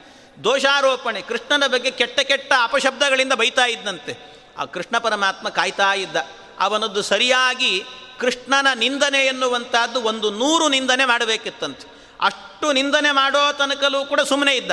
ನೂರು ನಿಂದನೆ ಆದ ಕೂಡಲೇ ಭಗವಂತ ಒಬ್ಬ ಕವಿ ವರ್ಣನೆ ಮಾಡ್ತಾನೆ. ಭಾಳ ಸುಂದರವಾಗಿ, ಅಂದರೆ ಕೃಷ್ಣ ಪರಮಾತ್ಮ ಏನು ಮಾಡಿದಂತೆ ಆ ಶಿಶುಪಾಲ ಭಗವಂತನನ್ನು ಬೈತಾ ಇದ್ದರೆ ಆ ಕಂಠದಿಂದ ಕೆಟ್ಟ ಕೆಟ್ಟ ಶಬ್ದಗಳು ಬರ್ತಾ ಇತ್ತಲ್ಲ ಅವನ ಕಂಠದಲ್ಲಿ, ಅದಕ್ಕೆ ತನ್ನ ಕೈಯಲ್ಲಿ ಒಂದು ಚಕ್ರ ಹಿಡ್ಕೊಂಡಂತೆ ಭಗವಂತ. ಆ ಚಕ್ರ ಹಿಡ್ಕೊಂಡು ಚಕ್ರಕ್ಕೆ ಹೇಳಿ ಕಳಿಸಿದ್ನಂತೆ. ಚಕ್ರ, ಹೋಗು, ಆ ಶಿಶುಪಾಲನ ಕಂಠದ ಒಳಗೆ ಇನ್ನೂ ಎಷ್ಟು ಅಪಶಬ್ದಗಳಿದ್ದಾವೆ ಅಂತ ಇಣಿಕಿ ನೋಡಿವಾ ಅಂತ ಹೇಳಿದ್ನಂತೆ. ಚಕ್ರ ಹೋಯಿತು, ಸರಿ ಆಯಿತು ಅಂತ ಆ ಚಕ್ರ ಹೋಗಿ ಅವನ ಕಂಠವನ್ನು ಕತ್ತರಿಸಿ ಒಳಗೆ ನೋಡಿತಂತೆ, ಆಮೇಲೆ ಬಂದು ಹೇಳಿತಂತೆ ಕೃಷ್ಣನಿಗೆ ಕೃಷ್ಣ, ಅವನಲ್ಲಿದ್ದ ಅಪಶಬ್ದಗಳೆಲ್ಲ ಖಾಲಿ ಆಯಿತು ಅಂತ. ಅಂದರೆ ಅವನು ಸತ್ತ ಅಂತ ಅರ್ಥ. ಹಾಗೆ ಆ ರೀತಿಯಲ್ಲಿ ಕೃಷ್ಣ ಪರಮಾತ್ಮ ಚಕ್ರವನ್ನು ಕಳಿಸಿಕೊಟ್ಟನಂತೆ. ಆ ಚಕ್ರವನ್ನು ಕಳಿಸಿಕೊಟ್ಟಾಗ ಅದರಿಂದಾಗಿ ಅವನ ಸಂಹಾರ ಎನ್ನುವಂತಹದ್ದು ಆಯಿತು ಅಂತಾರೆ. ಈ ಪ್ರಸಂಗದಲ್ಲೇನೆ ಕೃಷ್ಣ ಪರಮಾತ್ಮ ಚಕ್ರ ಬಿಡೋಕ್ಕಿಂತ ಮೊದಲು ಒಂದು ಬಾರಿ ಏನು ನಡೀತಂತೆ? ಇಷ್ಟು ಬೈತಾ ಇರುವಾಗ ಯಾರೂ ಅದನ್ನು ವಿರೋಧಿಸ್ತಿಲ್ವಾ ಅಂದರೆ ವಿರೋಧಿಸಿದವರು ಒಬ್ಬರೇ ಒಬ್ಬರಂತೆ ಯಾರು ಅಂದರೆ ಭೀಮಸೇನ ದೇವರು. ಯಾಕೆ ಭೀಮಸೇನ ದೇವರೇನೆಂದರೆ, ದೂರೇಪಿ ಕೇಶವ ನಿಂದನ ಕಾರಿಜಿಕ್ವಾಂ ಉಚ್ಚೇತ್ಸೆ ಇತ್ಯುಪರತಾಸ್ಯ ಸದಾ ಪ್ರತಿಜ್ಞ. ಅವರ ಪ್ರತಿಜ್ಞೆ ಏನು ಅಂತ ಹೇಳಿದರೆ ಭೀಮಸೇನ ದೇವರದ್ದು, ಯಾರಾದರೂ ನನ್ನ ಎದುರಲ್ಲಲ್ಲ ನನಗಿಂತಲೂ ಎಲ್ಲೋ ಮರೆಯಲ್ಲಿ ನಿಂತು ಕೃಷ್ಣನನ್ನು ನಿಂದೆ ಮಾಡಿದರೆ ಅವರ ನಾಲಿಗೆಯನ್ನು ಕತ್ತರಿಸ್ತೇನೆ ಅಂತ ಹೇಳಿಬಿಟ್ಟು ನನ್ನ ಪ್ರತಿಜ್ಞೆ ಇದೆ. ಅಂಥದ್ದರಲ್ಲಿ ನನ್ನ ಎದುರಲ್ಲೇ ನಿಂತು ಈ ಶಿಶುಪಾಲ ಕೃಷ್ಣನನ್ನು ಬೈತಾ ಇದ್ದಾನಲ್ಲ, ಇವನ ನಾಲಿಗೆ ಕತ್ತರಿಸಿ ಬಿಡ್ತೇನೆ ಅಂತ ಅಲ್ಲಿಯೇ ಎದ್ದು ಹೊರಟೇ ಬಿಟ್ಟನಂತೆ ಭೀಮಸೇನ. ಎದ್ದು ಹೊರಟೇ ಬಿಟ್ಟ. ಎದ್ದು ಹೊರಟು ಇನ್ನೇನು ಅವನ ನಾಲಿಗೆ ಕತ್ತರಿಸಿ ಬಿಡ್ತೇನೆ ಅಂತ ಹೋಗುವಾಗ ಭೀಷ್ಮಾಚಾರ್ಯರು ಪಕ್ಕದಲ್ಲೇ ಇದ್ದರು ಭೀಷ್ಮಾಚಾರ್ಯರು ಭೀಮಸೇನ ದೇವರನ್ನ ಕೈ ಹಿಡಿದು ಎಳೆದ್ರಂತೆ ಒಂದು ಎಳೆದ್ರಂತೆ, ಎಳೆದು, ಭೀಮ ಹಾಗೆಲ್ಲ ಮಾಡಬಾರ್ದು. ಇಲ್ಲೇ ಕೂತ್ಕೋ ನೀನು ಅಂತ ಹೇಳಿದ್ರಂತೆ. ಕೂತ್ಕೋ ನೀನು. ಯಾಕೆ ಅಂದರೆ ಭೀಷ್ಮಾಚಾರ್ಯ ಹೇಳ್ತಾರೆ, ಭೀಮಸ್ಯ ತಂತು ಸರಿದಾತ್ಮ ಸರಿದಾತ್ಮಜೋತ, ಸಂಪ್ರೋಚ್ಯ ಕೇಶವಚೋ ನಿಜಯೋರ್ವದಾಯ. ಯಾಕೆಂದರೆ ಭಗವಂತನ ಒಂದು ಇಚ್ಛೆ ಇದೆ. ಭಗವಂತನ ಸಂಕಲ್ಪ. ಶಿಶುಪಾಲ ಕೃಷ್ಣನ ಕೈಯಲ್ಲೇ ಸಾಯಬೇಕು ಅಂತ ಭಗವಂತನ ಸಂಕಲ್ಪ. ಯಾಕೆ ಅಂದರೆ ಶಿಶುಪಾಲ ಅಂದರೆ ಬೇರೆ ಯಾರು ಅಲ್ಲ. ಶಿಶುಪಾಲ ಅಂದರೆ ಜಯ. ಜಯ ಅಂದರೆ ದ್ವಾರಪಾಲಕ ಅವನೊಬ್ಬ ಭಗವಂತನ ದ್ವಾರಪಾಲಕ. ಜಯ ಮತ್ತು ವಿಜಯರಿಗಾಗಬೇಕಾದರೆ ಸನಕಾದಿಗಳು ಶಾಪವನ್ನು ಕೊಟ್ಟಿದ್ದರು ಆ ಸನಕಾದಿಗಳು ಕೊಟ್ಟಂತಹ ಶಾಪವನ್ನು ನೀವು ಸ್ವೀಕಾರ ಮಾಡಬೇಕು ಅಂತ ಭಗವಂತನೇ ಆಜ್ಞೆ ಮಾಡಿದ್ದ. ಯಾಕೆಂದರೆ ಸನಕಾದಿಗಳು ಮಹಾಬ್ರಾಹ್ಮಣರು. ಬ್ರಾಹ್ಮಣರು ಕೊಟ್ಟ ಶಾಪವನ್ನು ಸ್ವೀಕಾರ ಮಾಡಿ ಅಂತಾನೆ ಪರಮಾತ್ಮ. ಅದನ್ನು ನನಗೂ ಕೂಡ ಸಮ್ಮತ ಅಂತ ಹೇಳಿದ್ದಾನೆ. ಅದರಿಂದ ಬ್ರಾಹ್ಮಣರನ್ನು ತಡವಲಿಕ್ಕೆ ಹೋಗಬೇಡ್ರಿ ಅಂತ. ಹಾಗೆ ಕೃಷ್ಣ ಪರಮಾತ್ಮ ಹೇಳಿ, ನೀವು ಕೆಳಗೆ ಬೀಳ್ರಿ. ಆಮೇಲೆ ನಿಮ್ಮನ್ನು ಉದ್ಧಾರ ಮಾಡಲಿಕ್ಕೆ ಮೂರು ಜನ್ಮದಲ್ಲೂ ಕೂಡ ನಾನೇ ನಿಮ್ಮನ್ನು ಸಂಹಾರ ಮಾಡ್ತೇನೆ ಅಂತ ಭಗವಂತ ಹೇಳಿದ್ದ. ಅದಕ್ಕೋಸ್ಕರ ಭೀಷ್ಮಾಚಾರ್ಯರು ಭೀಮಸೇನ ದೇವರಿಗೆ ಹೇಳಿದ್ರಂತೆ, ಏನು ಅಂದರೆ, ಈ ಪ್ರಸಂಗದಲ್ಲಿ ಕೃಷ್ಣ ಭಗವಂತ ಹೀಗೆ ಸಂಕಲ್ಪ ಮಾಡಿದ್ದಾನೆ ಆದ್ದರಿಂದ ಅವನ ಸಂಕಲ್ಪ ಈಡೇರಬೇಕು ಅಂತಾದರೆ ನೀನು ಇವಾಗ ಸುಮ್ಮನೆ ಕೂತ್ಕೊಳ್ಬೇಕು. ನೀನೇನಾದರೂ ಹೋದೆ ಅಂದರೆ ನಿನ್ನ ಕೈಯಲ್ಲಿ ಸತ್ತರೆ, ಭಗವಂತನ ಸಂಕಲ್ಪ ಈಡೇರಲ್ಲ. ಅದಕ್ಕೆ ಸುಮ್ಮನೆ ಕೂಡು ಅಂತ ಭೀಮಸೇನ ದೇವರನ್ನು ಕೂಡಿಸಿದ್ರಂತೆ ಭೀಷ್ಮಾಚಾರ್ಯ ಅಲ್ಲ ಸರಿ, ಇದೇನೋ ಸರಿ, ಆದರೆ ಭೀಮಸೇನ ದೇವರಿಗೆ ಇಷ್ಟು ಗೊತ್ತಿರಲಿಲ್ವ ಹಾಗಾದರೆ? ಭೀಮಸೇನ ದೇವರಿಗೆ ಹರಿಯ ಸಂಕಲ್ಪ ಏನು ಅಂತ ಗೊತ್ತಿರಲಿಲ್ವ? ಅವರಿಗೂ ಗೊತ್ತೇ ಇರುತ್ತಲ್ವ? ಹಾಗಿರುವಾಗ ಮತ್ತೆ ಭೀಮಸೇನ ದೇವರಿಗೆ ಭೀಷ್ಮಾಚಾರ್ಯ ಹೇಳಿ ಕೂತ್ಕೊಳ್ಬೇಕಾ? ಅವರೇ ಕೂತ್ಕೊಳ್ತಿದ್ರು. ಯಾಕೆಂದರೆ ಭೀಷ್ಮಾಚಾರ್ಯರು ವಸು, ಅವರು ವಸುಗಣದಲ್ಲಿ ಬರುವ ದ್ಯುನಾಮಕ ವಸು ಅವರು. ಅವರಿಗಿಂತಲೂ ಉತ್ತಮ ಕಕ್ಷೆಯಲ್ಲಿರುವವರು ಭೀಮಸೇನ ದೇವರು, ಮೂರನೇ ಕಕ್ಷೆಯಲ್ಲಿದ್ದಾರೆ. ಹಾಗಾಗಿ ಅವರಿಗೆ ಎಲ್ಲ ಜ್ಞಾನವೂ ಇರುತ್ತೆ. ಅಂತ ಅದರಲ್ಲಿ ಇವ್ರ ಮೂಲಕ ಯಾಕೆ ಹೇಳಿಸ್ಕೋಬೇಕಿತ್ತು? ಅಂದರೆ ಅವ್ರು ಎದ್ದು ಹೊರಟಿದ್ರಲ್ಲ, ಅವ್ರಿಗೆ ಗೊತ್ತಿರಲಿಲ್ವಾ? ಅಂದರೆ ಗೊತ್ತಿತ್ತು, ಭೀಮಸೇನ ದೇವರಿಗೂ ಗೊತ್ತಿತ್ತು. ಗೊತ್ತಿದ್ದರೂ ಕೂಡ ಅವರ ಒಂದು ವಿಶೇಷವಾದಂಥ ನಿಷ್ಠೆ ಏನು ಅಂದರೆ ಯಾರಾದರೂ ಹರಿನಿಂದೆಯನ್ನು ಮಾಡಿದಾಗ ಆ ಕೂಡಲೇ ಒಂದು ಸರ್ತಿ ಎದ್ದು ಹೋಗಿಬಿಡ್ಬೇಕಂತ ಒಂದು ಸರ್ತಿ. ಎದ್ದು ಹೋಗಬೇಕು. ಕೊಲ್ಲಿಕ್ಕಾಗುತ್ತೋ ಬಿಡುತ್ತೋ ಅದು ಮೇರೆ ಬೇರೆ ವಿಚಾರ. ಅಂತೂ ಅವನಿಗೆ ಎಷ್ಟು ಅಂದರೆ ಸಮಾಧಾನ. ಹರಿನಿಂದೆಯನ್ನು ಮಾಡಿದವರ ವಿರುದ್ಧ ಒಂದು ಸರ್ತಿ ಗುಡುಗಿದ್ರೂ ಸಾಕು ಅವನಿಗೆ. ಅದೇ ಒಂದು ಸಮಾಧಾನ ಅಂತ. ಅದು ನನ್ನ ಭಾಗವತ ಧರ್ಮ ಅಂತ ಹೇಳ್ತಾನೆ ಅದಕ್ಕೋಸ್ಕರವಾಗಿ ನನ್ನ ಭಾಗವತ ಧರ್ಮ ಇಷ್ಟಾದರೂ ತೋರಿಸಬೇಕು ಅಂತ ಭೀಮಸೇನ ದೇವರು ಸುಮ್ಮನೆ ಎದ್ದು ಹೋದರು. ಎದ್ದು ಹೋದ ನಂತರ ಭೀಷ್ಮಾಚಾರ್ಯರಿಂದ ಅವರೇ ತಡಸ್ಕೊಂಡ್ರು ಅಷ್ಟೇ ಸುಮ್ಮನೆ ನೀವು ತಡೀರಿ ನನ್ನನ್ನು ಅನ್ನುವಂತೆ ತಡಸ್ಕೊಂಡಿದ್ದಾರೆ ಹಾಗೆ. ಆ ರೀತಿ ಭೀಮಸೇನ ದೇವರು ಮಾಡಿದ್ರಂತೆ. ಹೀಗೆ ಮಾಡಿ ಆಮೇಲೆ ಅವರು ಕೂತಿದ್ದಾರೆ. ಕೃಷ್ಣ ಪರಮಾತ್ಮ ಅವನನ್ನು ಆ ಸಂಹಾರವನ್ನು ಮಾಡುತ್ತಿದ್ದಾನೆ. ಅವನ ಜೊತೆಗೆ ಅನೇಕ ದೈತ್ಯರೆಲ್ಲ ಸೇರಿಕೊಂಡಿದ್ದರು ಶಿಶುಪಾಲನ ಜೊತೆಗೆ. ಬೇರೆ ಬೇರೆಯವರೆಲ್ಲರೂ ಕೂಡ ಕೃಷ್ಣನ ವಿರುದ್ಧವಾಗಿ ನಿಂತು ಮಾತಾಡಿದರು. ಎಲ್ಲರನ್ನೂ ಕೂಡ ತತ್ರ ತೇ ವಿಮನಸೋ ಬಭೂವಿರೇ. ದುರ್ವಚೋಭಿರಧಿಕಂ ಚೇದಿಪ ಕೃಷ್ಣ ಮಾರ್ಚ ದುರು ಸದ್ಗುಣಾರ್ಣವಂ. ಆ ಸದ್ಗುಣಪೂರ್ಣನಾಗಿರುವಂಥ ಪರಮಾತ್ಮನನ್ನು ಕೆಟ್ಟ ಕೆಟ್ಟ ಮಾತುಗಳಿಂದ ಬೈತಾ ಇದ್ದರೆ ಅವನನ್ನು ಕ್ಷಣ ಮಾತ್ರದಲ್ಲೇನೆ ತನ್ನ ಸುದರ್ಶನ ಚಕ್ರದಿಂದಾಗಿ ಅವನನ್ನು ಸಂಹಾರ ಮಾಡಿದ್ದಾನಂತೆ. ಹೀಗೆ ಅವನ ಸಂಹ, ಸಂಹಾರ ಆದ ಕೂಡಲೇ ನಿಕೃತ್ಯಮಾನಂದಕರಸ್ಸ ಬೂರ್ಧರೌ ತಮಾಶ್ರಿತಶ್ಚ ಯೋಸುರೋ ಮಹಾತಮ ಪ್ರಪೇದಿವಾನ್ ಜಯ ಪ್ರವಿಶ್ಯ ಕೇಶವಂ ಪುನಶ್ಚ ಪಾರ್ಷದೋ ಭವತ್. ಅವನ ಸಂಹಾರ ಆದ ಕೂಡಲೇ ಅವನ ದೇಹದಿಂದಲೇನೆ ಯಾವ ಶಿಶುಪಾಲನ ದೇಹ ಬಿದ್ದಿತ್ತು, ಆ ದೇಹದಿಂದ ಒಂದು ಜೀವ ಎಲ್ಲರೂ ನೋಡ್ತಾ ಇದ್ದಾರಂತೆ. ಎಲ್ಲರೂ ನೋಡುವಾಗಲೇ ಒಂದು ದೀಪ ಉರಿಯುವಂತೆ, ದೀಪದಂತೆ ಒಂದು ಜ್ಯೋತಿ ಹೊರಗೆ ಬಂದು ಅದು ಕೃಷ್ಣನ ದೇಹಕ್ಕೆ ಹೋಗಿ ಸೇರಿತಂತೆ. ಕೃಷ್ಣನ ಆ ದೇಹಕ್ಕೆ ಸೇರಿಕೊಳ್ಳುತ್ತು ಮುಂದೆ ಕೃಷ್ಣ ಪರಮಾತ್ಮ ಅವನು ಪರಂಧಾಮಕ್ಕೆ ಹೋದ ನಂತರ ಅಲ್ಲಿ ಆ ದೇಹವನ್ನು ಮತ್ತೆ ದ್ವಾರಪಾಲಕವಾಗಿ ಆ ಜಯನನ್ನು ಅಲ್ಲಿ ನೇಮಿಸಿ ಒಳಗೆ ಕೂತ್ಕೊಂಡಂತೆ ಪರಮಾತ್ಮ. ಇಷ್ಟು ನಡೀತು ಅಂತ ಹೇಳ್ತಾರೆ. ಇದು ಆ ಜ್ಯೋತಿ ಹೋದದ್ದು ಎಲ್ಲರೂ ಕಣ್ಣಾರೆ ನೋಡಿದ್ದಾರಂತೆ, ಆ ರೀತಿ ಮಾಡಿದ್ರು ಆಮೇಲೆ ಅದರ ಒಳಗೆ ಆ ದೇಹದಲ್ಲಿ ಇನ್ನೊಬ್ಬ ಅಸುರ ಇದ್ದ. ಆ ಅಸುರನನ್ನು ಅಂಧಂತಮಸ್ಸಿಗೆ ಕಳಿಸಿದ್ರಂತೆ. ಹೀಗೆ ಅಂಧಂತಮಸ್ಸಿಗೆ ಅಸುರನನ್ನು ಜಯನನ್ನಾಗಬೇಕಾದರೆ ಪರಂಧಾಮಕ್ಕೆ ಕಳಿಸೋದು. ಹೀಗೆ ಆ ಮೇಲೆ ಕರ್ಕೊಂಡು ಹೋಗುವ ಮೂಲಕವಾಗಿ ಎಲ್ಲರಿಗೂ ಕೂಡ ಅನುಗ್ರಹವನ್ನು ಮಾಡಿದ ಪರಮಾತ್ಮ ಅಂತ ಹೇಳ್ತಾರೆ.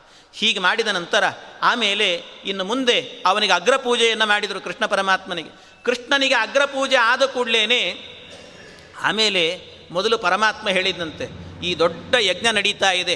ಈ ಯಜ್ಞ ನಡೆಯುವಾಗ ಅನೇಕರು ಬಂದವರೆಲ್ಲರೂ ಕೂಡ ಏನು ಮಾಡ್ತಿದ್ರಂತೆ, ದೊಡ್ಡ ದೊಡ್ಡ ಯಜ್ಞ ನಡಿ, ದೊಡ್ಡ ಯಜ್ಞ ನಡೀತಾ ಇದೆ ಆದ್ದರಿಂದ ಖಾಲಿ ಕೈಯಲ್ಲಿ ಹೋಗಬಾರದು ಅಂತ. ಯಾರದಾದರೂ ಕಾರ್ಯಕ್ರಮಗಳಿಗೆ ಹೋಗಬೇಕಾದ್ರೆ ಹೀಗೆ ಹೋಗಬೇಕು ಅಂತ ಹೇಳ್ತಾರೆ. ಅದು ಕೆಲವು ಕಾರ್ಯಕ್ರಮಗಳು, ಶುಭ ಕಾರ್ಯಗಳು ಅಂತಿರ್ತಾರೆ. ಅಂತಹ ಕಾರ್ಯಕ್ರಮಗಳಿಗೆ ಹೋಗುವಾಗ ಅವ್ರಿಗೆ ಹೋದವರು, ಮನೆಗೆ ಹೋದವರಿಗೆ ಬರೀ ಊಟ ಮಾಡ್ಕೊಂಡು ಬರೋದಲ್ಲ, ಅವ್ರಿಗೇನಾದರೂ ಕೊಟ್ಟು ಬರಬೇಕಂತ. ಏನೋ ಒಂದು ಕಾಣಿಕೆ ಅಂತ ಕೊಟ್ಟು ಬರಬೇಕು. ಹಾಗೆ ಕೊಟ್ಟು ಬರಬೇಕು ಅಂತ ಆಗಲೂ ಕೂಡ ಎಷ್ಟೋ ಜನ, ಬೇಕಾದಷ್ಟು ಜನ ಬರುವವರೆಲ್ಲರೂ ಕೂಡ ಆ ರತ್ನಗಳ ರಾಶಿಯನ್ನೇ ತಂದು ಸುರಿತಾ ಇದ್ರಂತೆ.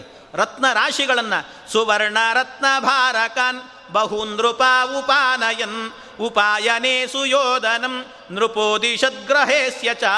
ಆಗ ಎಲ್ಲ ರತ್ನ ರಾಶಿಗಳನ್ನು ತರ್ತಿದ್ದಾರೆ. ಊಟದ ವ್ಯವಸ್ಥೆ ಒಂದು ಕಡೆ ನಡೀತಾ ಇದೆ. ಇನ್ನೊಂದು ಕಡೆ ಸತ್ಕಾರಗಳ ವ್ಯವಸ್ಥೆ ನಡೀತಾ ಇದೆ. ಎಲ್ಲ ವ್ಯವಸ್ಥೆಗಳು ನಡೀತಾ ಇರುವಾಗ ಈ ವ್ಯವಸ್ಥೆ ನಡಿಬೇಕಲ್ಲ? ಅದಕ್ಕೆಲ್ಲ ನೇಮಿಸಿದ್ದು ಯಾರು ಅಂದರೆ ಯಾರ್ಯಾರು ಯಾವ್ಯಾವ ಕೆಲಸ ಮಾಡಬೇಕು ಅಂತ ಕೃಷ್ಣನೇ ಹೇಳಿದ್ನಂತೆ. ಕೃಷ್ಣ ಪರಮಾತ್ಮ ಹೇಳಿದಂತೆ ಇಂತಿಂಥ ಕೆಲಸಕ್ಕೆ ಇಂಥವ್ರು ನಿಂತುಕೊಳ್ಳಿ ಅಂತ ಹೇಳಿದ್ನಂತೆ. ಆಮೇಲೆ ಕೊನೆಗೆ ಒಂದು ಕೆಲಸ ಉಳಿಯಿತು ಧರ್ಮರಾಜ ನೀನೇ ಹೇಳು ಅನ್ನಂತೆ. ಅದನ್ನು ಕೃಷ್ಣ ಮತ್ತೆ ತಗೊಳ್ತಾನೆ. ಅಂತೂ ಯಾರ್ಯಾರನ್ನು ಎಲ್ಲಿ ನೇಮಿಸಬೇಕು ಅಂತ ಧರ್ಮರಾಜ ಕೇಳಿದಾಗ ಕೃಷ್ಣ ಪರಮಾತ್ಮ ಮುಖ್ಯವಾಗಿ ಒಂದು ಹೇಳ್ತೀನಿ, ಈ ಕೆಲಸ ಮಾತ್ರ ಅವನಿಗೆ ನೇಮಿಸು ಅಂತನ್ನಂತೆ ಏನದು ಅಂದರೆ, ಈಗೇನು ನಿಮಗೆ ರತ್ನ, ವಜ್ರ, ವೈಢೂರ್ಯ ಎಲ್ಲವೂ ಕೂಡ ಕಾಣಿಕೆಯಾಗಿ ಬರ್ತಾ ಇದೆ, ಇದನ್ನೆಲ್ಲ ಎಣಿಸಿಕೊಂಡು ಒಂದು ಕಡೆ ಸೇಫಾಗಿ ಇಡಲಿಕ್ಕೆ ದುರ್ಯೋಧನನ್ನೇ ನೇಮಿಸು ಅಂತ ಹೇಳಿದ್ನಂತೆ ಕೃಷ್ಣ. ಎಂಥ ವಿಚಾರನು. ದುರ್ಯೋಧನನನ್ನು ಹೋಗಿ ಏನೇನು ಕಾಣಿಕೆ ಬರುತ್ತೆ ಅದನ್ನೆಲ್ಲ ಎಣಿಸಿ ಎಣಿಸಿ ಒಂದು ಕಡೆ ಇಡಬೇಕು. ಆ ಕೆಲಸವನ್ನು ದುರ್ಯೋಧನನಿಗೆ ಒಪ್ಪಿಸು ಅಂತಂದ. ಅದು ಆಶ್ಚರ್ಯ ಆಯಿತು. ಯಾರೋ ದುರ್ಯೋಧನನಿಗೆ ಒಪ್ಪಿಸಿಬಿಟ್ರು, ಅವನು ಹೋಗ್ಬಿಟ್ಟ. ಎಲ್ಲ ಎಣಿಸ್ತಾ ಕೂತ್ಕೊಂಡ. ಆದರೆ ಕೃಷ್ಣನ್ ಯಾರೋ ಬಂದು ಕೇಳಿದ್ರಂತೆ, ಕೃಷ್ಣ, ಏನೋ ಇದು ಕೃಷ್ಣ? ಕಳ್ಳನ ಕೈಗೆ ಬೀಗದ ಕೈ ಕೊಟ್ಟು ಕೂತಿದ್ದೀಯಲ್ಲ ನೀನು? ಅಂತಂದ್ರಂತೆ. ದೊಡ್ಡ ಕಳ್ಳ ಅವನು, ಆ ಕಳ್ಳನ ಕೈಗೆ ನಿನ್ನ ವಜ್ರ ವೈಡೂರ್ಯವನ್ನೆಲ್ಲ ದುರ್ಯೋಧನ ಕೈ ಕೊಟ್ಟುಕೊಂಡು ಇಲ್ಲಿ ಬಂದು ಕೂತ್ ಅವನು ಕಳ್ತನ ಮಾಡ್ಕೊಂಡು ಹೋದ್ರೆ ಏನು ಮಾಡ್ತೀನಿ? ಅದಕ್ಕೆ ಕೃಷ್ಣ ಹೇಳ್ತಾನೆ, ಅವನು ಕಳ್ತನ ಮಾಡ್ತಾನೋ ಬಿಡು ಕಳ್ತನ ಮಾಡ್ಕೊಂಡು ಹೋದರೂ ಹೋಗಲಿ. ಹೋಗಲಿ ಬೇಕಾದ್ರೆ, ಆದರೆ ಎಣಸೋ ಕೆಲಸ ಮಾತ್ರ ಅವನಿಗೆ ಕೊಡ್ರಿ ಅಂತಂದ ಕೃಷ್ಣ. ಎಣಸೋ ಕೆಲಸ ಮಾತ್ರ ಕೊಡಿ. ಅದಕ್ಕೆ ಯಾಕೆ ಈ ರೀತಿ ಹೇಳ್ತಾ ಇದ್ದಿ ಅಂತ ಕೇಳಿದರೆ, ಕೃಷ್ಣ ಹೇಳಿದಂತೆ ಅವನಿಗೆ ಎಣ, ಎಣಸೋ ಕೆಲಸವೇ ಕೊಡಬೇಕು. ಯಾಕೆ ಅಂದರೆ, ಅವನು ಹೊಟ್ಟೆ ಉರ್ಕೊಂಡು ಸಾಯ್ಬೇಕು ಅವನು ಅಂತ. ಯಾಕೆ ಅಂದರೆ ಕಳ್ತನ ಮಾಡ್ಕೊಂಡು ಹೋದರೂ ಕೂಡ ಪರವಾಗಿಲ್ಲ. ಅಲ್ಲ, ಎಷ್ಟು ಜನ ಪಾಂಡವರ ಭಕ್ತರಿದ್ದಾರೆ, ಇಷ್ಟು ಬಂದವರೆಲ್ಲರೂ ಕೂಡ ಇಷ್ಟು ಕಾಣಿಕೆ ಕೊಟ್ಟಿದ್ದಾರಲ್ಲ ಪಾಂಡವರಿಗೆ ಅಂತ ಅವನಿಗೆ ಹೊಟ್ಟೆ ಉರಿಬೇಕು. ಆ ಹೊಟ್ಟೆ ಉರಿ ಅನ್ನುವಂಥದ್ದು ನಾನು ನೋಡಬೇಕು. ಅದಕ್ಕೋಸ್ಕರವಾಗಿ ಅವನಿಗೆ ಹೊಟ್ಟೆ ಉರಿಲಿಕ್ಕೋಸ್ಕರ ಆದರೂ ಕೂಡ ಅವನಿಗೆ ಈ ಕೆಲಸವನ್ನು ಕೊಡಿ ಅಂತೇಳಿ. ಕಳತನ ಆದರೂ ಪರವಾಗಿಲ್ಲ ಅಂತಾನೆ ಕೃಷ್ಣ.